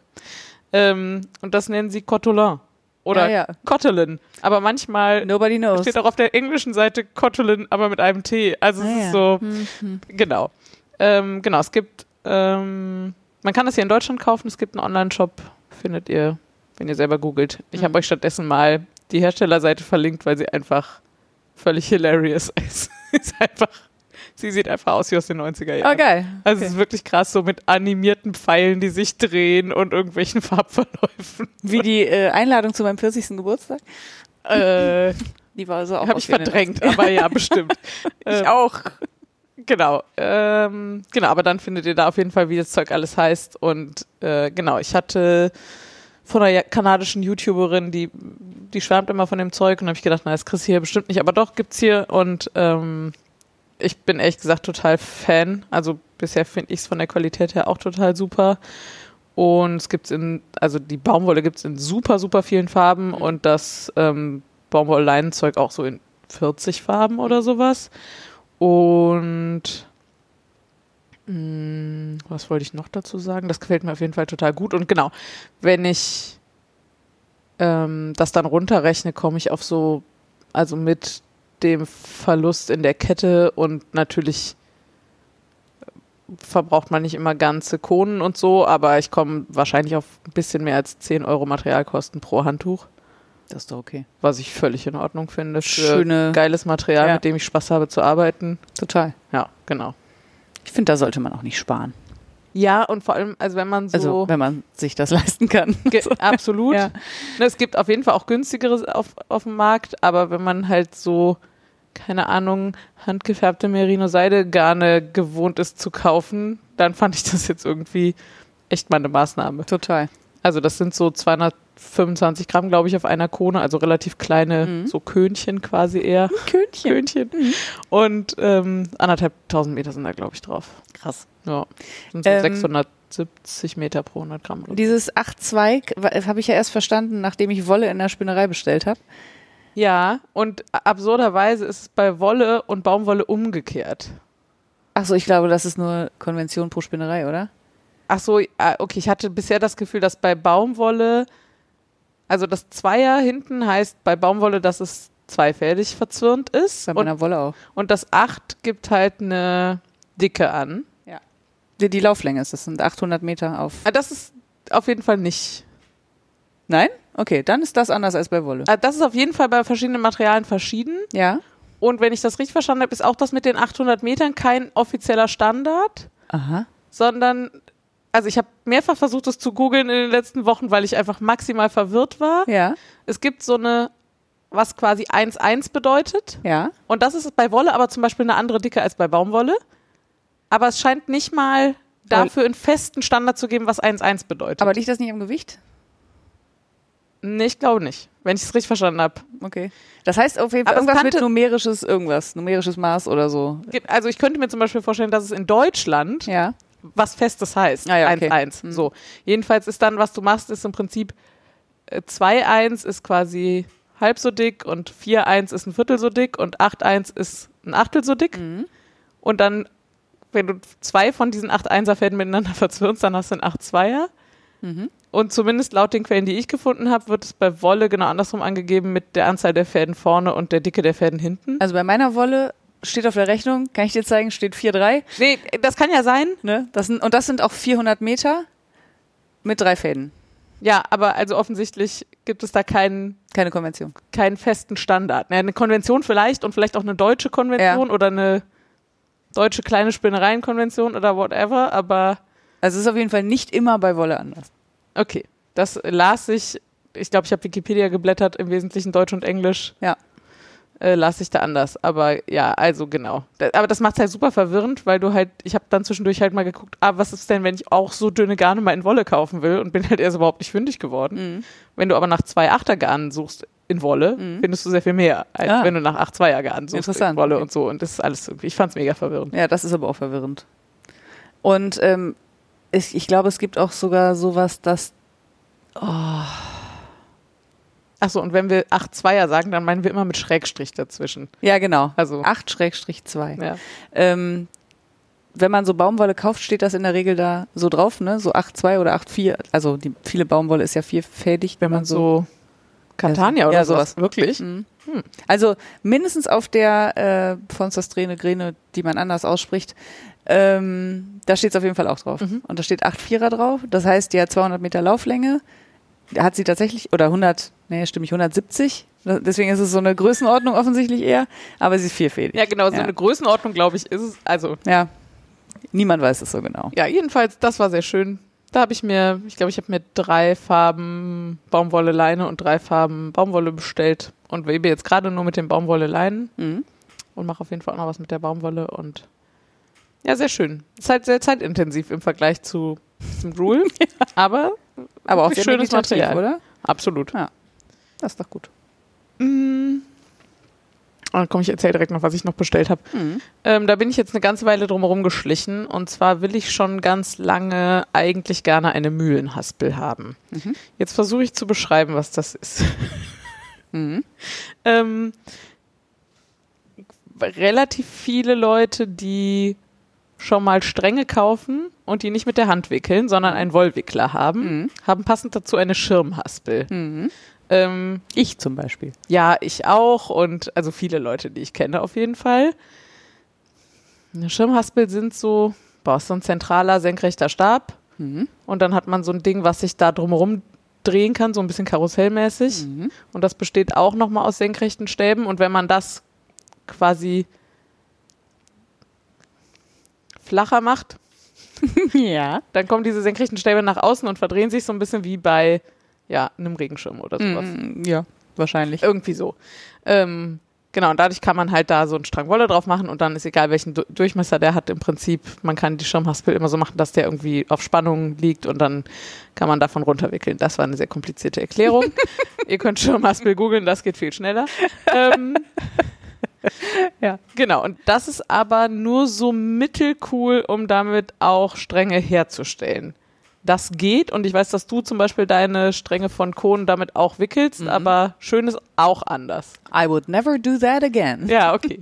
Also, ne, man kann die, also ich mache das schon mal, wenn ich die dann so an eine Stuhllehne oben dran mache, dann ist sie zumindest schon mal waagerecht. Mhm. Und dann kann man, aber da einen stabilen Durchmesser hinzukriegen und einen ordentlichen Strang damit zu wickeln, ist mindestens nervig und, und schwierig. Ich habe da immer so eine, quasi ein also ein Baumwoll nicht stretchiges Maß Ja, drum gelegt und dann auf Spannung gezogen, ne? Dann sind die ungefähr gleich groß. ja, genau. Also für meine Zwecke gut genug, aber, ähm, genau, und ansonsten aber trotzdem nervig, weil es nicht es dafür ja- gedacht ist. Genau, wann muss ich überhaupt Stränge wickeln? Naja, zum Beispiel mache ich das, wenn ich was ribbel Mhm. und es nicht direkt wieder verstricken will, weil es so gekrüs- gekrüsselt ist Mhm. und ich es waschen will. Mhm. Dann mache ich einen Strang draus.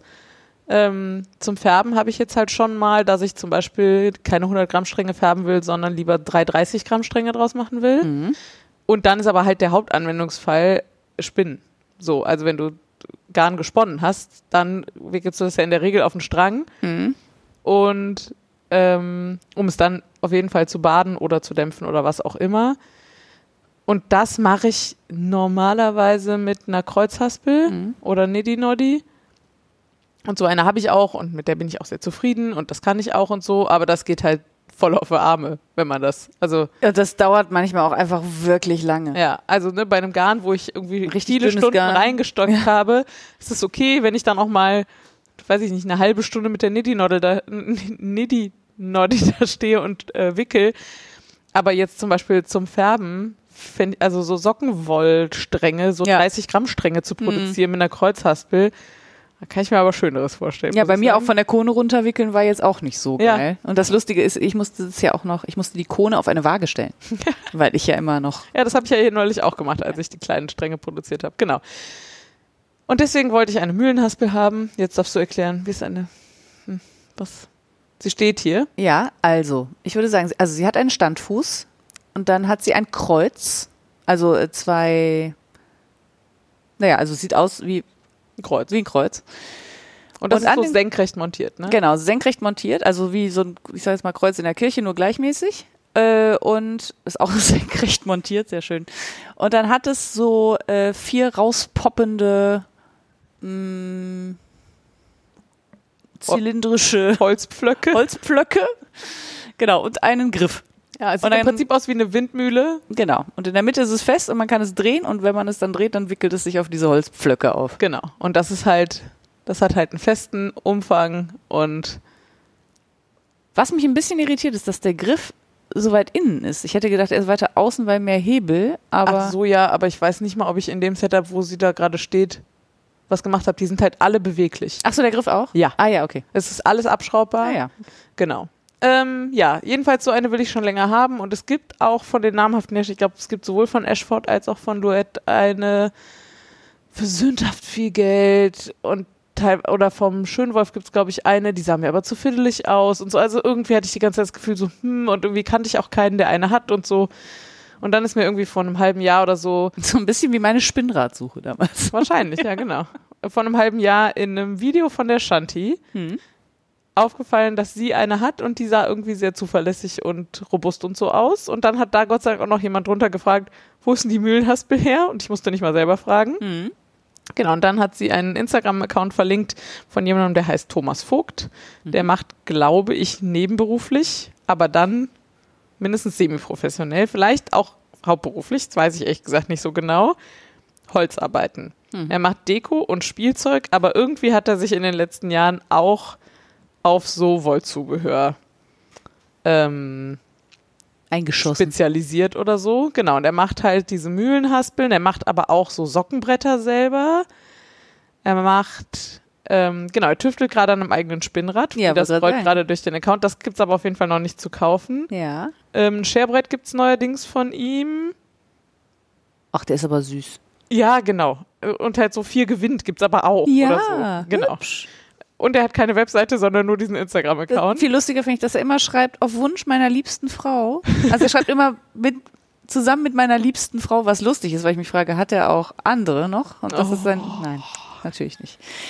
Also, äh, Genau, ich verlinke euch das, weil ich tatsächlich auch mit der Qualität super zufrieden bin. Die macht einen richtig guten Eindruck. Ich habe sie natürlich noch nicht im Ansatz so viel benutzt, wie die Shanti sie sicherlich schon benutzt hat. Aber er hat vor allen Dingen hat er Sockenbretter, das finde ich gut. ja, wie ich gerade sagte. ja, sag, das habe ich nicht zugehört. Ja, schön, ich war kurz Und er hat abgelenkt. so ein, wie, wie nennt man diesen, den, diese martialischen Dinger, heißt das Wollpicker? ja, Genau, sowas baut er auch. Also es gibt einen Wollpicker, ob ja, das das man, ist, was so Schiffschaukelmäßig ja, ja, genau. mit so mit so krassen Nägeln Zinken drin. unten dran. Ja, Genau. So. genau. Ah, Sowas ja. macht er alles und wenn das alles so gut verarbeitet ist wie diese Mühlenhaspel, ähm, dann würde ich das tatsächlich auch sehr empfehlen. Cool. Ja, ich verlinke euch den ja, okay. Instagram-Account. Ja, schön. Genau, und dann habe ich ihn angeschrieben und das war auch alles sehr nett. Ja, ich ähm, habe auch ein bisschen geshoppt. Es, ein bisschen wie die Jungfrau zum Kinde, muss ich sagen. Huch, da Ähm. hatte ich plötzlich Wolle bestellt, statt einkaufen zu gehen. Ja, es war ein bisschen anders. Also, eine, ich würde gerne sagen, eine Hörerin, das stimmt mittlerweile auch, aber als sie mich anschrieb, war sie noch keine Hörerin. Ähm, Sondern eine Rule-Kundin. eine, aber auch nicht, nee, nicht Ah, okay. Kundin. Sie kannte Rule. Okay. Ähm, und hat mich dann angeschrieben und hat gesagt, hör mal hier, äh, ich äh, finde dein Projekt ganz cool und ähm, ich wohne, ich komme aus der Gegend eigentlich, ich wohne aber in Norwegen Ach krass. und ich bin demnächst in Deutschland, soll ich dir vielleicht irgendwas Norwegisches mitbringen? Ah. Und ich dachte so, auf jeden Fall sollst du mir was Norwegisches mitbringen. Das ist ja eine coole Anfrage. Ja, total nett. Ähm, dann hatten wir uns schon, also dann hat sie mir ein bisschen Tipps auch gegeben, weil ich war natürlich vom Angebot völlig erschlagen. Das Coole ist, also sie wohnt in Oslo und sagt, ich glaube, das kann ich jetzt hier so sagen, ähm, meinte, es gibt halt auch total viele Wollläden und sie, die sind alle, da kommt, kommt sie überall quasi vorbei. Also eigentlich kann ich mir die Webseiten von denen oder die Online-Shops von denen angucken und dann soll ich einfach sagen, was ich haben will und sie kauft das dann für mich. Ich dachte so, boah, wie geil ist das denn? Ja. Ja, und dann aber Qual der Wahl und so. Und dann habe ich mich am Ende für die Hilleswalk, ich glaub, weiß nicht, wie man das richtig ausspricht, Leute. Ich sag mal Hilleswalk. Ähm, Ich habe die Sachen übrigens alle noch nicht gesehen. Ja. Bekommen sie jetzt hoffentlich gleich alle Genau. nacheinander in die Hand gedrückt. sofort habe ich mich entschieden, ähm, es gibt einen Pulli von Isabel Krämer. Überraschung. Vielleicht schicke ich dann doch jetzt mal einen Pulli von Isabel Krämer. Ähm, der heißt Nasrin und der ist tatsächlich mit dieser Wolle gestrickt und ähm, deswegen habe ich mir die jetzt bei ihr bestellt sozusagen. Das ist einmal Vilje. Vilje ist ein norwegisches ähm, Lammgarn. Das sagt man, glaube ich, so nicht. Äh, also norwegische Wolle. Das ist einmal das. Uh. Das habe ich mir in hellgrau bestellt und Geil. die Hauptfarbe des Pullis wird aber nicht Vilje, sondern Sölje. Sölje? Ich weiß nicht. Das ist aber nicht nur eine andere Farbe, sondern ein anderes Garn, ja? Ja. Mhm. Ähm, also Alter. Da Kommt er drauf schon an. warm von, vom Anfall. es ist auf jeden Fall Lamm und das hier ist ähm, Pelzöl, also äh, Pelzschaf. Mhm. Ähm, das ist, glaube ich, ein norwegisch, hat sie mir, glaube ich, auch gesagt, ein norwegisch, also so die Stammrasse in Norwegen. Entschuldigung, kann nicht mehr reden. Haus, hauseigenes Schaf. Standardschaf. Standardschaf. Genau, und das äh, Grün wird quasi, es ist jetzt so ein, ich sag mal, ein helles Waldgrün. Ja, Wald, Waldgrün ist sehr schön treffend. Ähm, aber sehr, das ist halt auch auf einer ähm, gemischten Basis gefärbt, deswegen Mhm. ist es jetzt nicht irgendwie sehr uni, sondern es hat viel Leben. Das wird die Basis und das Graue wird das ähm, Fair-Isle-Muster, was Geil. in der Pass ist. Ja, ich finde, und ich mag auch das Muster total gern und so. Und dann haben wir, dann hatte sie, sagt, äh, sagte sie, sie hat auch viele Sachen noch in ihrem Stash. Sie kann ja mal gucken, was da noch so rumfliegt. Und deswegen ähm, habe ich jetzt auch noch Ask. Ask ist, boah, mein Norwegisch ist richtig eingerostet, gerostet, Leute. 100% reine norwegische Wolle. Aber jetzt frag mal von welchem Schaf. Hat sie mir bestimmt auch gesagt, habe ich wieder vergessen. Kann ich aber, kann ich bestimmt nachliefern. Es ist auf jeden Fall, ich meine, Ask wäre auch ähm, Lamm in einem Mittelgrau, sag ich mal. Und dann gibt's noch Tinde. Tinde ist auch ähm, Pelzschaf. Hm, aber jetzt fragt mich mal, was der Unterschied ist. Das weiß ich natürlich jetzt gerade nicht. Ich vermute die Dicke. Ich muss mal kurz vergleichen. Sekunde. Ich hab's gleich. Bitte bleiben Sie in der Leitung. Ich bin total verwirrt von diesen Labels, aber vielleicht diskutieren wir das nicht jetzt. Ach, guck mal, hier steht sogar 7,2 und 5,22 drauf. Also, Ah, ja. das sind auch die, ähm, so 100. Ach, genau. Also, Tinder hat circa 260 Meter auf 100 Gramm und Sölje hat circa 350 Meter auf 100 Gramm. Also, die sind, äh, das Sölje ist ein bisschen dünner. So, und dann natürlich noch so der Klassiker, da habe ich gedacht, dass, äh, da wollte ich sowieso mal was mitmachen, äh, von Rauma, Mhm. die Finöl. Ich habe jetzt gelernt, es heißt Öl. Mhm. Deswegen sage ich immer Öl. Äh, also das, ist- das scheint das norwegische Standardgarn zu sein, was man so an jeder Ecke bekommt. Ähm, und ich habe sie gefragt, ob man diese Sachen guten Gewissens kaufen kann. Die ganzen Hilleshawk-Sachen kann man, glaube ich, sowieso guten Gewissens kaufen. Das ist eine, ja, also traditionelle norwegische Wollspinnerei. Und Rauma ist so ein bisschen äh, ähm, industrieller, aber trotzdem, da ist alles mit in Ordnung, Mhm. hat sie gesagt. Ja, und deswegen habe ich jetzt sehr viel norwegische Wolle im Haus, Geil. was ich aber richtig gut finde. So war das. Genau, und ihren Stash haben wir äh, getauscht gegen Rule. Sehr schön. Und sie, davon war sie auch sehr begeistert, was mich natürlich sehr gefreut hat. Ja. Schöne Ähm, Grüße übrigens. Ja, schöne Grüße. Falls du zuhörst, schöne Grüße. ja, und dann haben wir uns, es war auch sehr nett, weil wir uns in einem Café getroffen haben und ganz viel gequatscht haben über Wolle und Norwegen und Dinge. Ach, und so. sehr schön. Ja, das war Könnte ich auch mal wieder hin. und äh, vielleicht kann ich den Tipp hier weitergeben. Die Kro- norwegische Krone ist gerade so niedrig wie seit ewig nicht. Also wenn man mal Urlaub in Norwegen machen will, ist jetzt ein guter Zeitpunkt, weil es billig. Also falls man da bis jetzt nicht hingefahren ist, weil es so teuer ist wie ich, dann wäre jetzt ein guter Zeitpunkt. Ist billiger. Ja, natürlich. Als Äh, sonst. Ja, okay. Aber es ist schon sehr relevant. Ja, auf jeden Fall. Ja, das waren, äh, das war mein äh, kleiner Shopping-Spree hier. Vor dem gleichen Hintergrund kann ich übrigens gerade nicht empfehlen, in der Schweiz Urlaub zu machen. Weil de, das so schlecht. Ja, weil der Franken einfach. So hoch. Also wir waren ja Anfang Februar da da Ja, stand ja. er einfach eins zu eins. Ja, das ist einfach gar nicht umrechnen. Ja, das ist natürlich das scheiße. war ein bisschen hart. So, Ja, äh, gelerntes Zeug. ja. Okay, soll ich, ich mache den unangenehmen Teil als erstes. Mal gucken. ja, also ich wollte das hier irgendwo unterbringen. Wir haben es in gelerntes Zeug gepackt. Ähm, und ich, äh, vielleicht als kleiner Disclaimer vorweg, ich äh, möchte niemanden bashen, ich möchte niemandem irgendwie was schlecht reden oder sonst was. Es ist nur mein ganz persönlicher Eindruck und meine ganz persönliche Meinung. Ähm, und mit diesem Opener sage ich, ich war auf der Kreativa.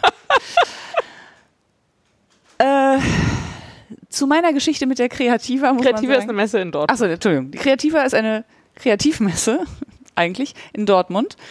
Ähm, wo ich, ich weiß nicht genau, wie lange es die gibt, aber ich sage jetzt mal vor 15 Jahren das erste Mal war. Und da das erste Mal die Handspinnengilde gesehen habe. Und ähm, das war, habe ich glaube ich mal irgendwo erzählt, das war dieser Moment, wo ich um die Ecke kam und die saßen alle mit ihren Spinnrädern und ich habe angefangen zu heulen, weil ich ja seit ich ein kleines Kind war ein Spinnrad haben wollte und mir das in dem Moment wieder so bewusst geworden ist. Und dann habe ich, glaube ich, eine Stunde neben so einem älteren Herrn gesessen, der dann einfach aus so einem Weidenkorb so Wolle weggesponnen hat, weil ich das so beruhigend, so schön fand. Also eigentlich ist die Handspinnengilde schuld, dass ich ähm, Hat dann aber noch ein paar Jahre gedauert. das hat dann noch ewig gedauert, keine Ahnung, was da kaputt war. Wahrscheinlich habe ich danach mal gegoogelt, was Spinnräder kosten und war dann und wie sie aussehen. Und wie sie aussehen. Ja, und dann hat es irgendwie einfach noch ein paar Jahre gedauert. Aber jetzt ist es ja sehr schön. Ähm, ja, und ich ähm, fand das, deswegen erinnere ich mich eigentlich oder hatte ich mich eigentlich gut an die Kreative erinnert. Das war halt ein totales Highlight und dann habe ich da auch, glaube ich, noch einen Klöppel-Workshop gemacht. Das gibt's auch alles noch. Ähm, dann waren wir, glaube ich, irgendwann mit, waren wir zusammen da vor. Nein? Nein. Mit wem war ich? Ich war ein einziges Mal auf der Kreativa, das war vor elf Jahren. Ich war mit irgendjemandem danach nochmal da Ja. und war dann so total enttäuscht. Ah. Und ich glaube, aus den gleichen Gründen wie du. Mhm.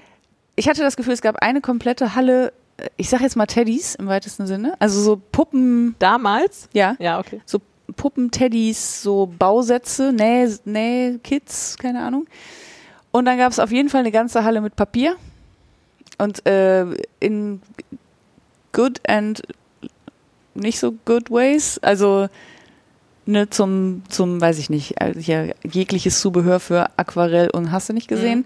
Aber eben auch sehr viel so Scrapbooking, wie es, Laura sagte, das hieß damals noch nicht so. Glückwunschkarten basteln. Ähm, und das war so gar nicht meine Welt. Ja.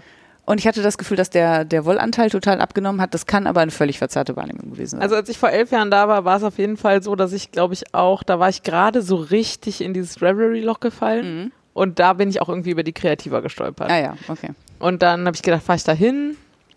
Das war irgendwie so kurz nach meiner Diplomarbeit oder so. Ähm, und dann bin ich da auch alleine hingefahren. Und dann genau, damals waren es, ich hätte gesagt, sowas wie fünf Hallen oder so. Ja. Und davon war halt so eine halbe Wolle Mhm. und davon das allermeiste Filzen. Mhm. Und es gab halt diese eine Ecke von der Handspinnengilde, wo ich damals auch einen Spinnenworkshop gemacht habe und mit so einer CD-Spindel spinnen gelernt habe. Mhm. Das hat auch nachhaltig gereicht, um mich anzufixen. Und direkt daneben gab es so einen Klöppelstand Mhm, und genau. so. Ähm, und ansonsten war damals halt wirklich wahnsinnig viel vorgefertigte Bastelpackung so. Und Genau. das ist einfach so gar nicht meine Welt. Und ich hatte das einfach anders erwartet. Vorgefertigte Bastelpackung, das trifft ganz gut, ja. So. Das war auch so mein Eindruck. Und auch damals. so absurd große Stände mit Perlen. Und ich glaube, ich hätte viel Verständnis für einen absurd großen Stand mit Perlen oder auch drei, aber stattdessen waren es irgendwie zwölf und nur einer mit Wolle. Also irgendwie war das damals so, das war einfach, meine Ja. Erwartung war damals einfach äh, falsch. So, deswegen, also ich hatte ja auch überlegt hinzufahren und lustigerweise Ja, warst du ja quasi da. war ich quasi da, ohne das voll realisiert zu haben. Weil ich sagte noch so, nee, an dem Wochenende kann ich nicht, weil ich, also jetzt, jetzt gerade kreativer war, weil an dem Samstag stand in meinem Kalender ähm, Fußball gucken in Dortmund. Mhm. Und mir war irgendwie, also mir war weder klar, dass das Spiel erst um halb sieben anfängt, noch, dass das Stadion in Dortmund wirklich unmittelbar neben dieser Messe ist. Ja. Und ich einfach mal gut den Tag über hätte über die Kreativer laufen und dann abends rüber zum Fußball gehen können. Aber gut. Offenbar wäre ich ja gar nicht so richtig begeistert. Nicht so gewesen. wahnsinnig viel verpasst, würde ich sagen. Ja. Das wäre jetzt mein Fazit. Also ich, ähm, warum ich überhaupt da nochmal hingefahren bin, war, weil äh, die Anja von Naturgarn in Köln da einen Stand hatte. Und da habe ich gedacht, naja, wenn die da jetzt einen Stand hat, vielleicht äh, ist Das ja... auf jeden Fall auch nicht in mein Bild von damals so. Ich Genau. hätte auch gedacht. Ich gedacht, vielleicht ist es ja jetzt doch wieder mehr mein Ding und doch mehr Wolle und doch mehr so richtig kreativ so von Grund auf, also nicht so, ne, wie du gesagt hast, so fertig, Mhm. sondern mehr so ein von aus dem Nichts was erschaffen so. So, Material und Genau. Ich daraus mache, ist mein, Dinge. ja. Ja. Ähm, und es war aber tatsächlich leider genauso wie damals. Kleiner. Ja. Aber ich glaube, dadurch, dass es so vielfältig ist, also dass man da quasi alles bekommt, ist halt nicht so richtig in der Tiefe. Also es gab wahnsinnig viel Stoff. Fair enough, ne? Ich nähe halt nicht, also deswegen bin ich nicht Zielgruppe, aber das ist ja nicht schlimm. Aber auch so Perlen, Patches, ähm, es gab komplette, das wusste ich irgendwie nicht, Spielestände, also Ah. Brettspielecken und so. Da war ich irritiert, dass zum man Brettspiele bauen? Kaufen. Selber? Nee, nee. Ach so, fertige. ja, ich habe Ah. das nicht verstanden. Eine Bücherecke gab es auch, also Ja, man Bücher okay. kaufen konnte. Also aber keine Kreativbücher, Ach so. irgendwie Bü ich habe das nicht ganz Hm. verstanden. Ähm, Vielleicht haben sie die Messe nicht vollgekriegt. ich, äh, du, ich weiß es nicht. Auf jeden Fall gab es auch gleichzeitig noch die Cake and Bake. Und ich glaube, wenn man äh, Backen als Hobby hat, war das eine wirklich geile Halle, weil da bekamst du wirklich alles. Also ich, wenn du zum Beispiel einen Ausstecher in irgendeiner Form gesucht hast, Brokkoli, keine Ahnung, hättest du den auf jeden Fall da gefunden. Also da- ich glaube, da war das Angebot ziemlich äh, ähm, tief. Also weil das war so ein Thema, eine Halle und dann wirklich, da kriegst du irgendwie so alles. Ist aber nur meine Einschätzung. Ähm, bin da nur einmal durchgelaufen, hab mir den Magen vollgeschlagen und bin dann wieder zurückgegangen. Äh, am Ende habe ich nichts gekauft auf dieser Messe, außer ein paar Rassel, wie heißen die, Döschen oder so, keine Ahnung. Ich wollte eigentlich Rasselkugeln kaufen und habe gedacht, naja, selbst wenn ich nichts auf der Kreativa finde, was ich gerne kaufen möchte, dann kann ich, kriege ich da auf jeden Fall Rasselkugeln, weil ich immer noch diese Teddy-Halle im Kopf hatte und dachte, naja, so Teddy-Rasselpuppen, Ja. die werden ja wohl Rasselkugeln haben. Keine Rasselkugeln auf der ganzen Kreativa. Also ich habe nicht jeden Stand gefragt, aber die plausiblen. Und viele haben auch gesagt, ja, haben wir eigentlich, aber haben wir nicht mit auf der Messe. Mhm. Und dann bin ich unverrichteter Dinge ohne Rasselkugeln, aber mit Rasselscheiben wieder nach Hause gefahren. Ähm, ja, ähm, was noch ganz lustig war, als ich ankam, bin ich erstmal in den falschen Eingang, wollte ich in den falschen Eingang, habe mein Ticket gezeigt und dann äh, sagte der Herr, ach so, bitte einmal rüber zu Kreativa. Ich sage, ach so, was ist denn hier? Und er sagte, hier ist die Vampire Diaries Convention. Und ich habe gedacht, ach so, okay, ist ja auch ganz lustig, wer weiß. Ähm, ich hätte da irgendwie ganz viele Leute erwartet, die als Vampire verkleidet sind, da war niemand als Vampir verkleidet. Vielleicht, ich habe aber auch keine Ahnung von Vampire Diaries. Ich fand es aber witzig, dass das quasi zeitgleich Ja. äh, sozusagen in der gleichen Halle war. Ähm, was ich allerdings noch hatte, ähm, was wirklich nett war, äh, es gab auch einen Stand von Frankenwolle. Mhm. Und äh, mit denen habe ich mich auch sehr lange und sehr nett unterhalten, so von, äh, von Händlerin zu Händlern, ähm, auch über bei welcher Spinnerei und welche Wäscherei und dieser ganze, ne, und alles, was da so dranhängt. Also es war ein sehr, sehr nettes äh, partnerschaftliches Gespräch. Und die haben wirklich auch sehr schöne Wolle, muss ich sagen. Also ähm, das sind auch Merino-Landschafe und die haben die auch in ganz vielen Farben, lassen die die färben. Ähm, ja, und es ist, sind total nette Leute. Also da kann man guten Gewissens, kann man bei Frankenwolle auch mal was Ja, sehr cool. Ich habe lustigerweise gerade gedacht, ich habe ähm, damals auf der Kreativa, nachdem ich dann mit dieser CD-Spindel so angefixt war Mhm. und auch mit dem Ziel dahin gefahren bin, tatsächlich, Mhm. da hoffentlich ein bisschen Spinnen zu lernen, ähm, habe ich, und es gab aber gar keine Spinnfasern. Mhm. Und es gab aber an einem Stimmt. dieser Filzstände, Ja. gab es Merino-Kammzug.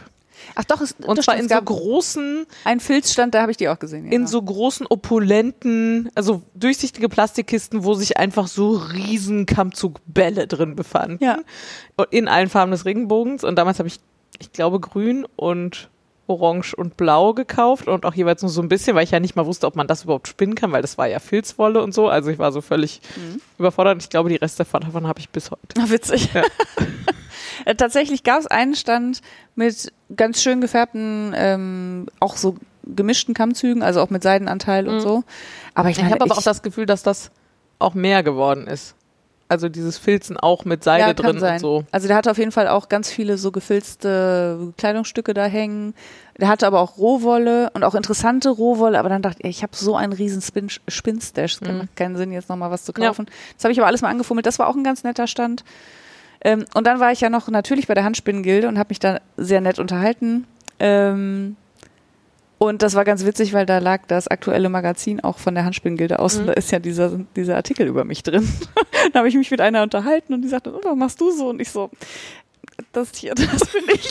das war so ein bisschen kichi, kichi. Und sie so, ach, das ist schön, das lasse ich mal direkt hier so offen liegen. Naja, und das war das, also für die Gespräche war es dann schon auch nett, dass Ja. ich da war. Ne? Ich hatte ja keinen, wie gesagt, ich hatte eigentlich, ich hatte Zeit und keine große Erwartungshaltung.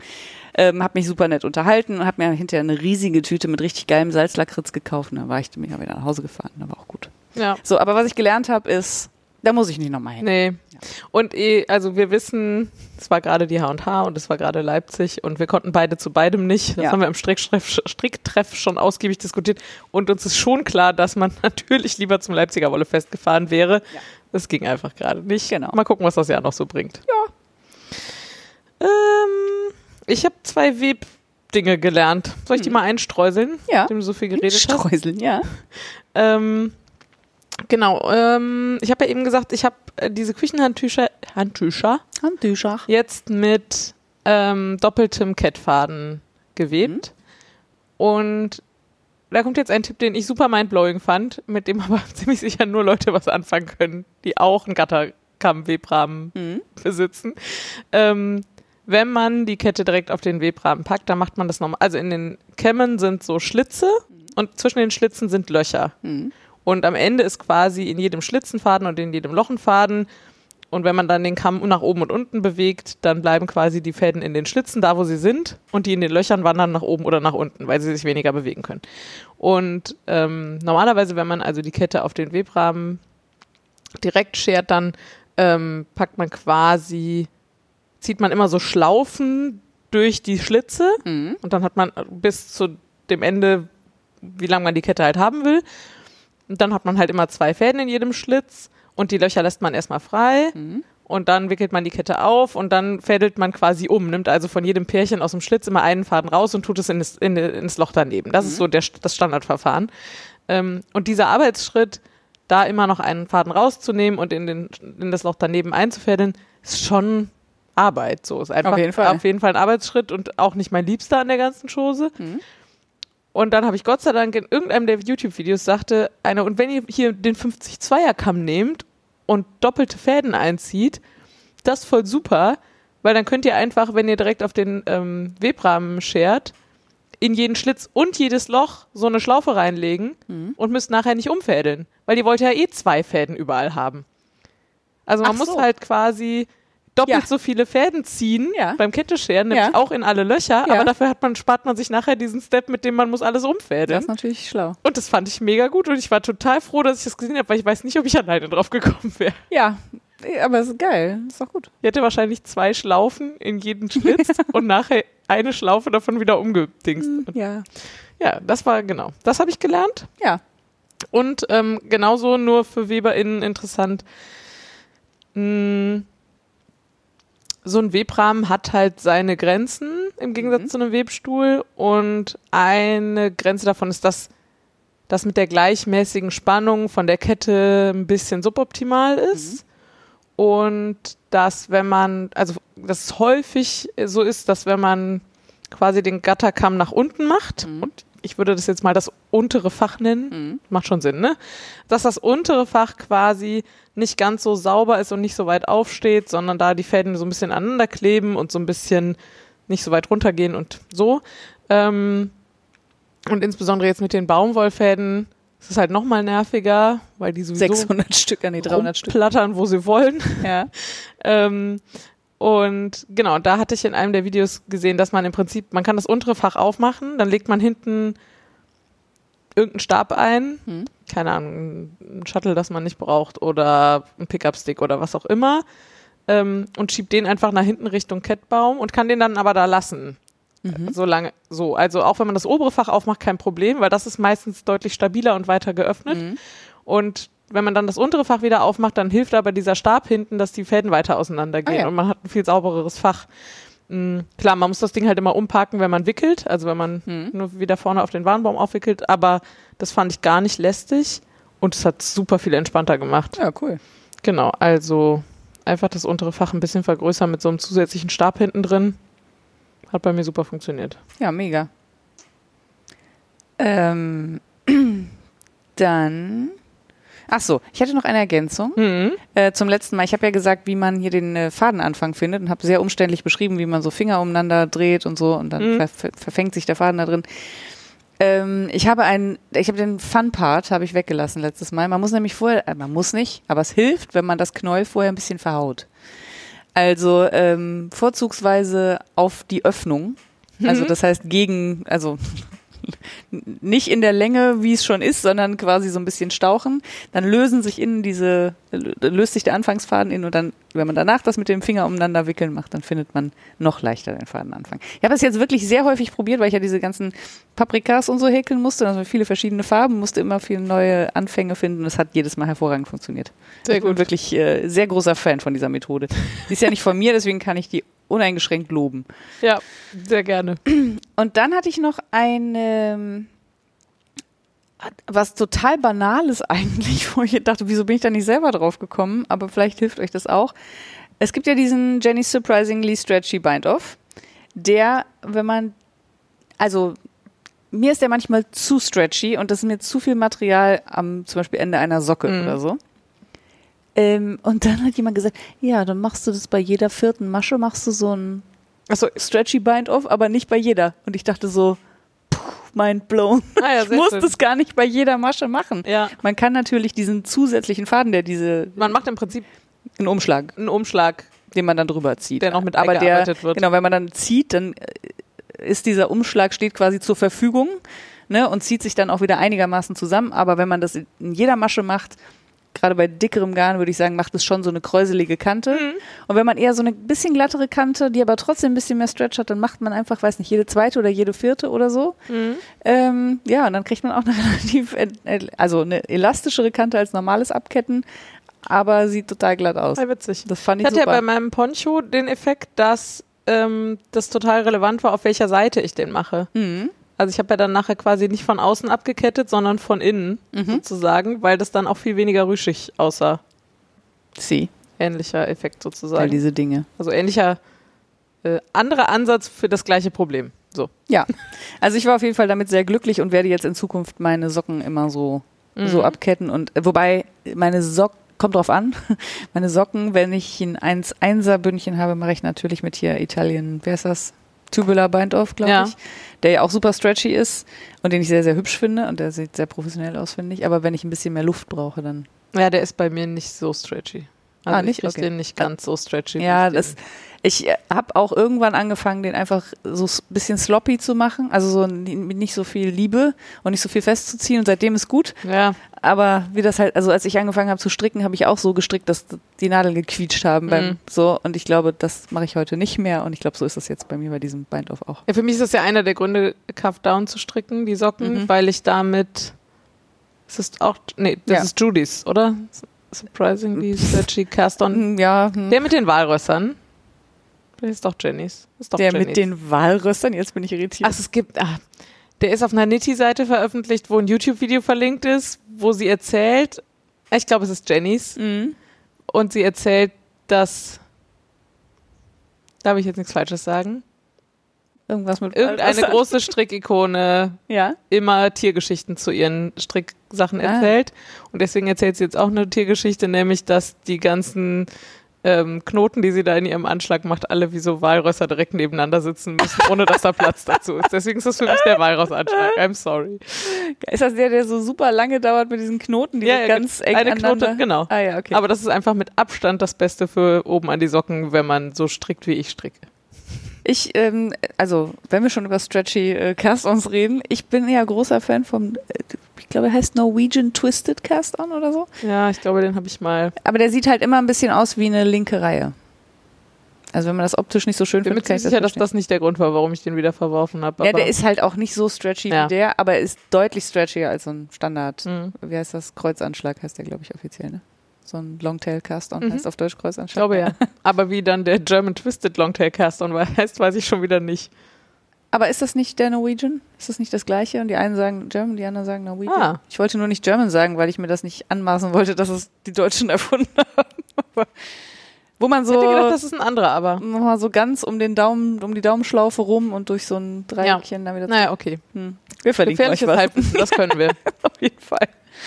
Ähm, und dann habe ich aber noch was gelernt, also beziehungsweise einen Tipp bekommen, den ich gerne weitergeben würde, weil er für mich ein großes Problem löst. Ähm, und an dieser Stelle vielen Dank an äh, Imke, aka Imke Strickt, äh, Imke unterstrich Strickt, Entschuldigung. Ähm, für die Orga von äh, Garnresten, die man aufbewahren will, falls man mal was flicken muss oder so. Oder vielleicht auch grundsätzlich für das Aufbewahren von Garnresten, das weiß ich nicht. Aber für mich ist es eher so, dass ich halt denke, ich, gerade bei Socken würde ich gerne einfach von der Wolle ein bisschen was aufbewahren. Aber die, das irgendwie sinnvoll zu machen, habe ich bis jetzt nicht hingekriegt. Ihr Tipp war, äh, Reste von dem Garn in ein Tütchen machen, in das, auf das Tütchen, also ein durchsichtiges im besten Fall, auf das Tütchen draufschreiben, was es für Wolle ist und in welchem Projekt man es verwendet hat. Und dann schmeißt sie einfach alles in einen Schuhkarton. Und sie sagt, es ist äh, jetzt nicht irgendwie so ne, hintereinander und wie mit Karteikarten und so. Aber sie findet trotzdem immer alles, weil man ja weiß, nach welcher Farbe man sucht. Ja. Das ist nicht so schwer. Aber der super Tipp dabei ist, dafür kann man ganz hervorragend die Tütchen von den Corona-Tests nehmen. Das finde ich einfach großartig. Und deswegen habe ich jetzt all meine Wollsockenreste, habe ich jetzt schön hier in so kleine Tütchen. Da steht überall Biohazard drauf. Da steht überall Biohazard drauf und ähm, da freust du dich in 30 Jahren auch ja, mehr ich drüber. finde es auf jeden Fall sehr, sehr schön. Ähm, und dann haben wir mal drüber geredet, wie viel Rest man denn so braucht, weil ich hatte dann gerade meine Mütze fertig gestrickt und dann war halt so ein, ich sag mal, ein halbes Knäuel oder, Ja. oder so übrig. Und Das fand ich jetzt irgendwie zu viel, um das da rein zu tun. Ja. tun. Dachte aber auch, ja, aber wenn die jetzt kaputt geht, wirst, ne? Und dann hat sie gesagt, also sie, ähm, mit, sie hat noch nie mehr als zwei Meter gebraucht, um ein Loch Ich zu hätte flicken. lustigerweise, ich hätte, glaube ich, gesagt 10 Meter und du bist auf der sicheren Seite. Witzig, exakt, da sind wir nämlich dann rausgekommen, wo ich gesagt habe, wenn ich also zehn Meter aufbewahre, bin ich auf der sicheren Seite, sagt sie ja auf jeden Fall. Ja, so, sehr und gut. deswegen, äh, ja, deswegen vielen Dank für diesen Tipp, der hat mir sehr weitergeholfen und ich habe jetzt auch so einen Schuhkarton. Sehr schön. Ich möchte da gar nicht drüber nachdenken, Über wie das bei mir ist. Ach so.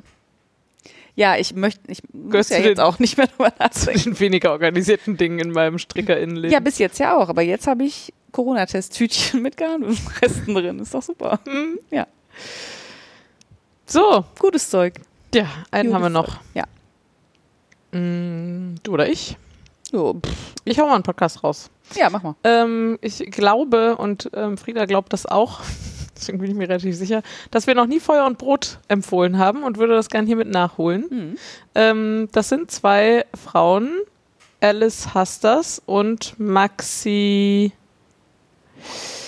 Hecke heißt sie, glaube ich. Ähm, und die reden so über verschiedenste Themen. Ich kann ähm, äh, gerade mal hier so drüber scrollen. Die machen was Anti-Aging, Feminismus, ähm, aber auch so Internetphänomene oder Popkulturphänomene oder also meistens so ein Thema pro Folge, einmal im Monat. Ähm, die kommen ursprünglich beide aus Köln, wohnen inzwischen aber, glaube ich, beide in Berlin oder so. Also, ähm, und ich mag die einfach total gerne zusammen. Also die Dynamik zwischen den beiden und die sind halt, die greifen immer irgendein Thema auf, was mich meistens eh irgendwie gerade auch interessiert und eigentlich nehme ich immer ein, zwei ganz neue Ideen auch nochmal mit aus so einer Folge raus und so. Ähm, deswegen ist es für mich so ein totaler Standard-Podcast und ich war ein bisschen überrascht, dass wir den noch nie empfohlen haben. Warum heißt er denn Feuer und Brot? Ja, das erzählen sie irgendwo, das kriege ich nicht mehr zusammen. Das hat irgendwer mal gesagt, ihr zwei seid aber auch wie Feuer und Brot. Ach so. Ich glaube irgendwie so und wollte, ja, wollte eigentlich eigentlich wohl was anderes sagen oder so, glaube ich. jetzt auf den ersten so Blick ist, glaube ich, die Story. Das ist so ein Bäcker-Podcast. Nee, gar nicht. Also ein Back-Podcast. Nee. Okay, ja, cool. Ähm, vielleicht nochmal als Referenz, also Maxi, was hast du gesagt, Maxi Heck? Hecke? Hecke kenne ich nicht, aber Alice Hastas ist die, die äh, dieses fantastische Buch geschrieben hat, was Weiße nicht über Rassismus hören wollen, aber wissen sollten. ganz genau das.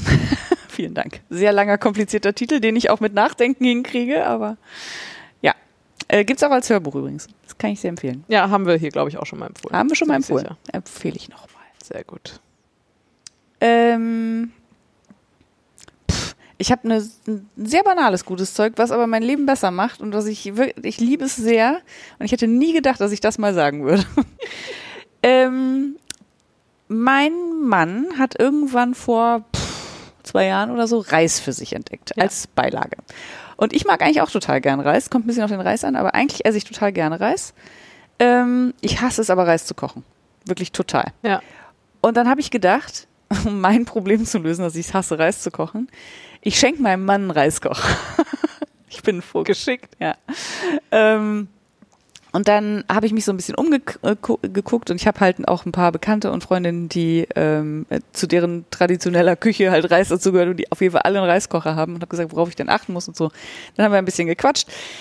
Am Ende habe ich äh, mich für einen relativ kleinen Reiskocher, der bis zu acht Portionen Reis kochen kann, weil mehr werden wir sowieso nicht kochen und Ja. essen, ähm, entschieden von Koro, die ja eigentlich so ein, ähm, tja, Viel in Podcasts beworbener Online-Drogeriemarkt, der sich aber für. äh, das ist kein Drogeriemarkt. Ja, aber ich, glaube, sie nennen sich aber. Ach ja? Ja, es, Ja, ist äh, however. confusing. Also eigentlich kriegt man da sowas Lebensmittel in Großpackungen. wie... Ja, genau. Und vor allem sowas wie Trockenfrüchte und so, also so Genau. haltbare Dinge.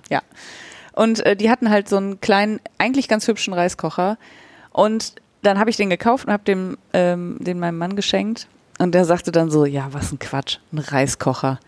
Kann man im Topf kochen, so was soll denn der Quatsch? Der benutzt den jetzt jeden Tag. Also der kocht einfach jeden Tag Reis in diesem Reiskocher.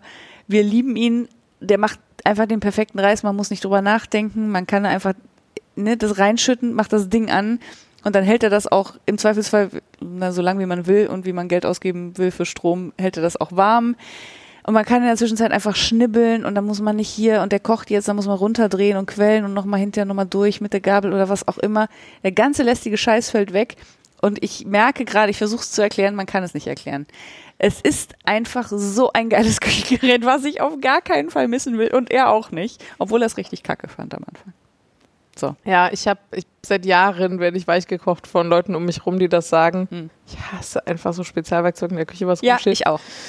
Ich äh, habe aber die Tage auch schon mal gedacht, ja, ich könnte ja meine, meine liebste mit Ansage nutzlos gekaufte Corona-Anschaffung, meine Heißluftfritteuse abgeben. da passt locker ein Reiskocher hin, wo die gerade steht. Ja. Ähm, ja, ein Freund von mir hatte neulich auch einen abzugeben und ach ja, irgendwann. Ich habe auch neulich, also ich habe mich mit einer Freundin getroffen, die kenne ich seit ich vier bin, so.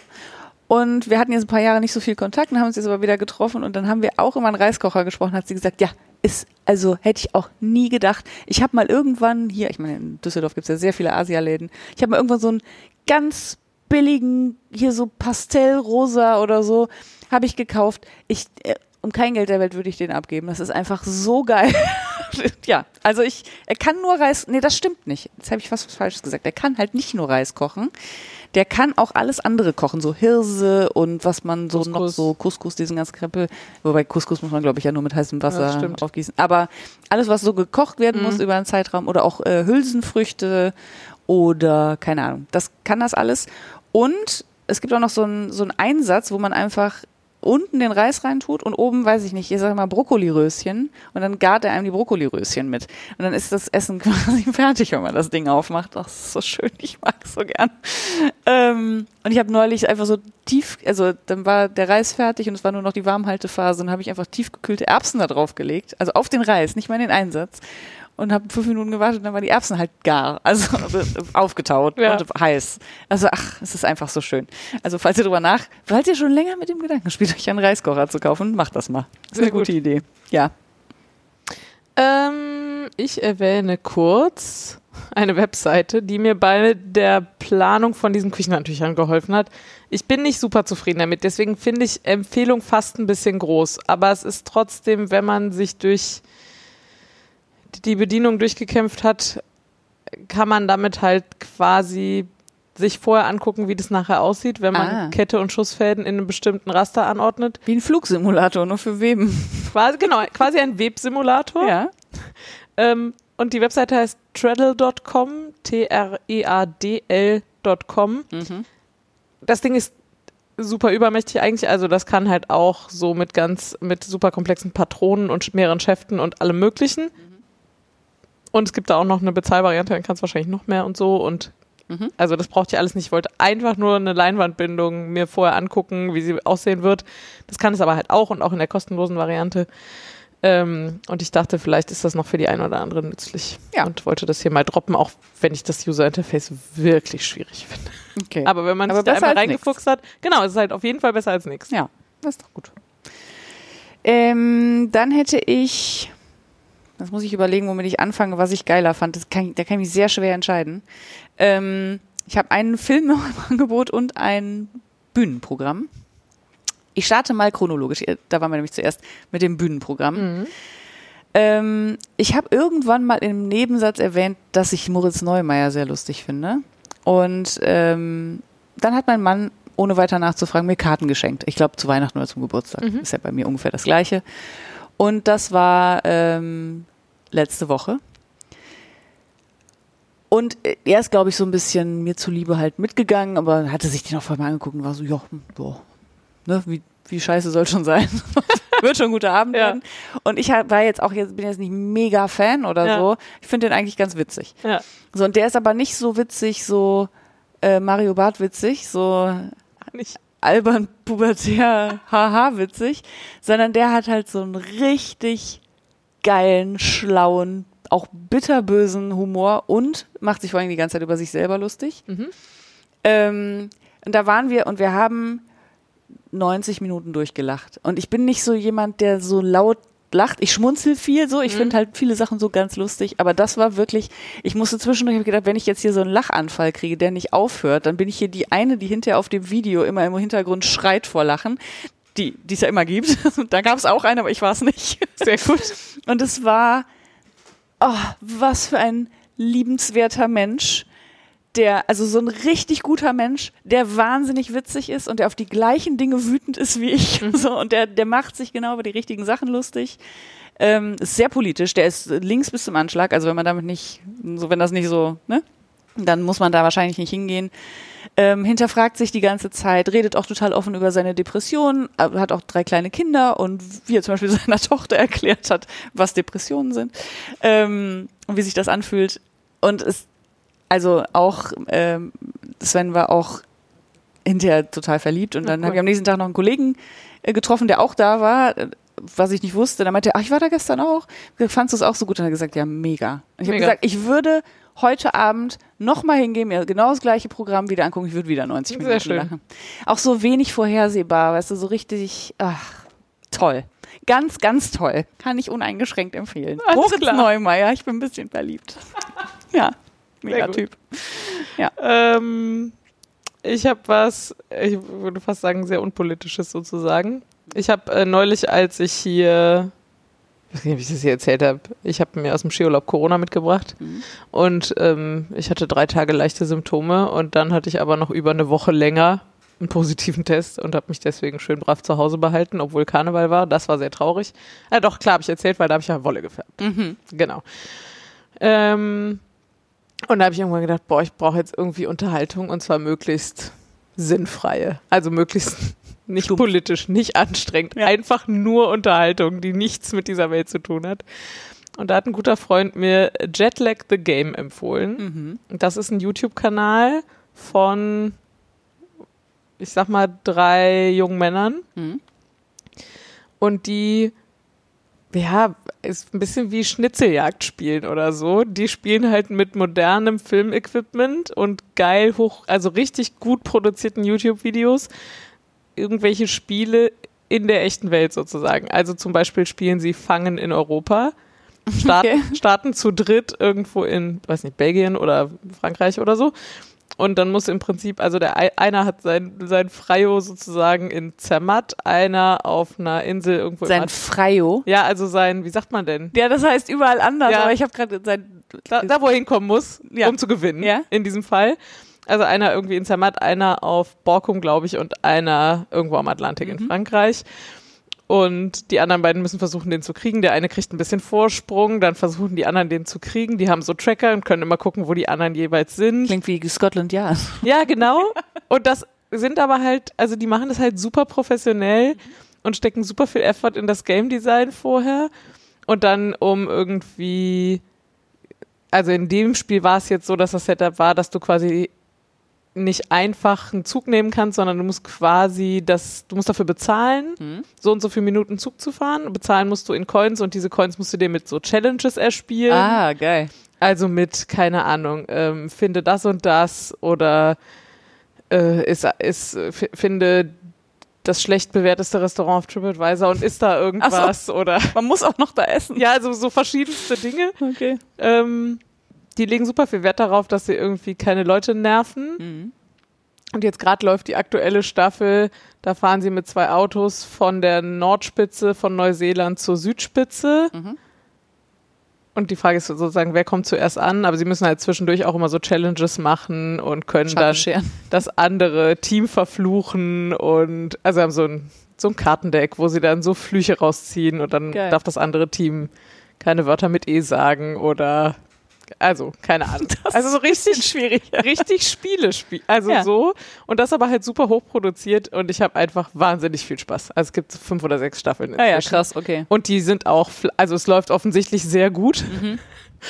Und die, ähm, jetzt gerade läuft also Staffel, ich glaube, fünf und die Planung für die sechste Staffel ist gerade abgeschlossen. Damit fangen sie jetzt an.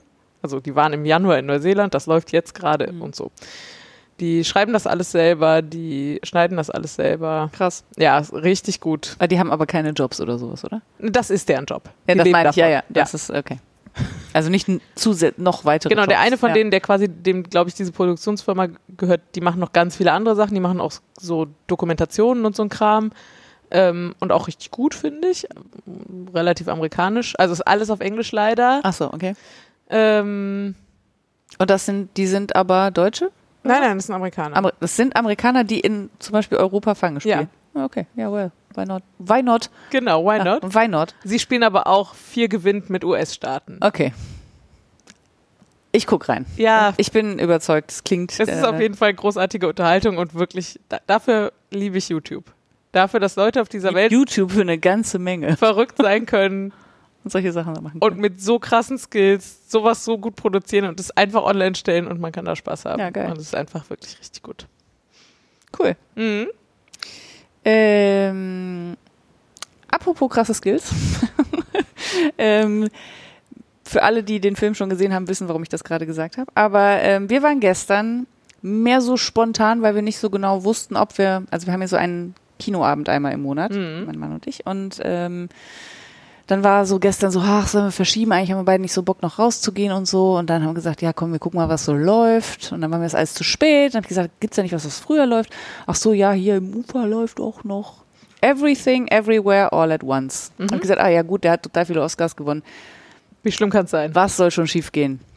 Lass mal reingehen. Ähm, ja, dann sind wir da reingegangen und ich ähm, hasse das eigentlich, wenn ich da schon mit so einer Erwartungshaltung reingehe. Also wenn so ein Film schon so viele Oscars gewonnen hat Mhm. und so gehypt wird, dann denke ich immer schon so, ja, jetzt denke ich schon, der ist so gut, aber hinterher finde ich den gar nicht so gut.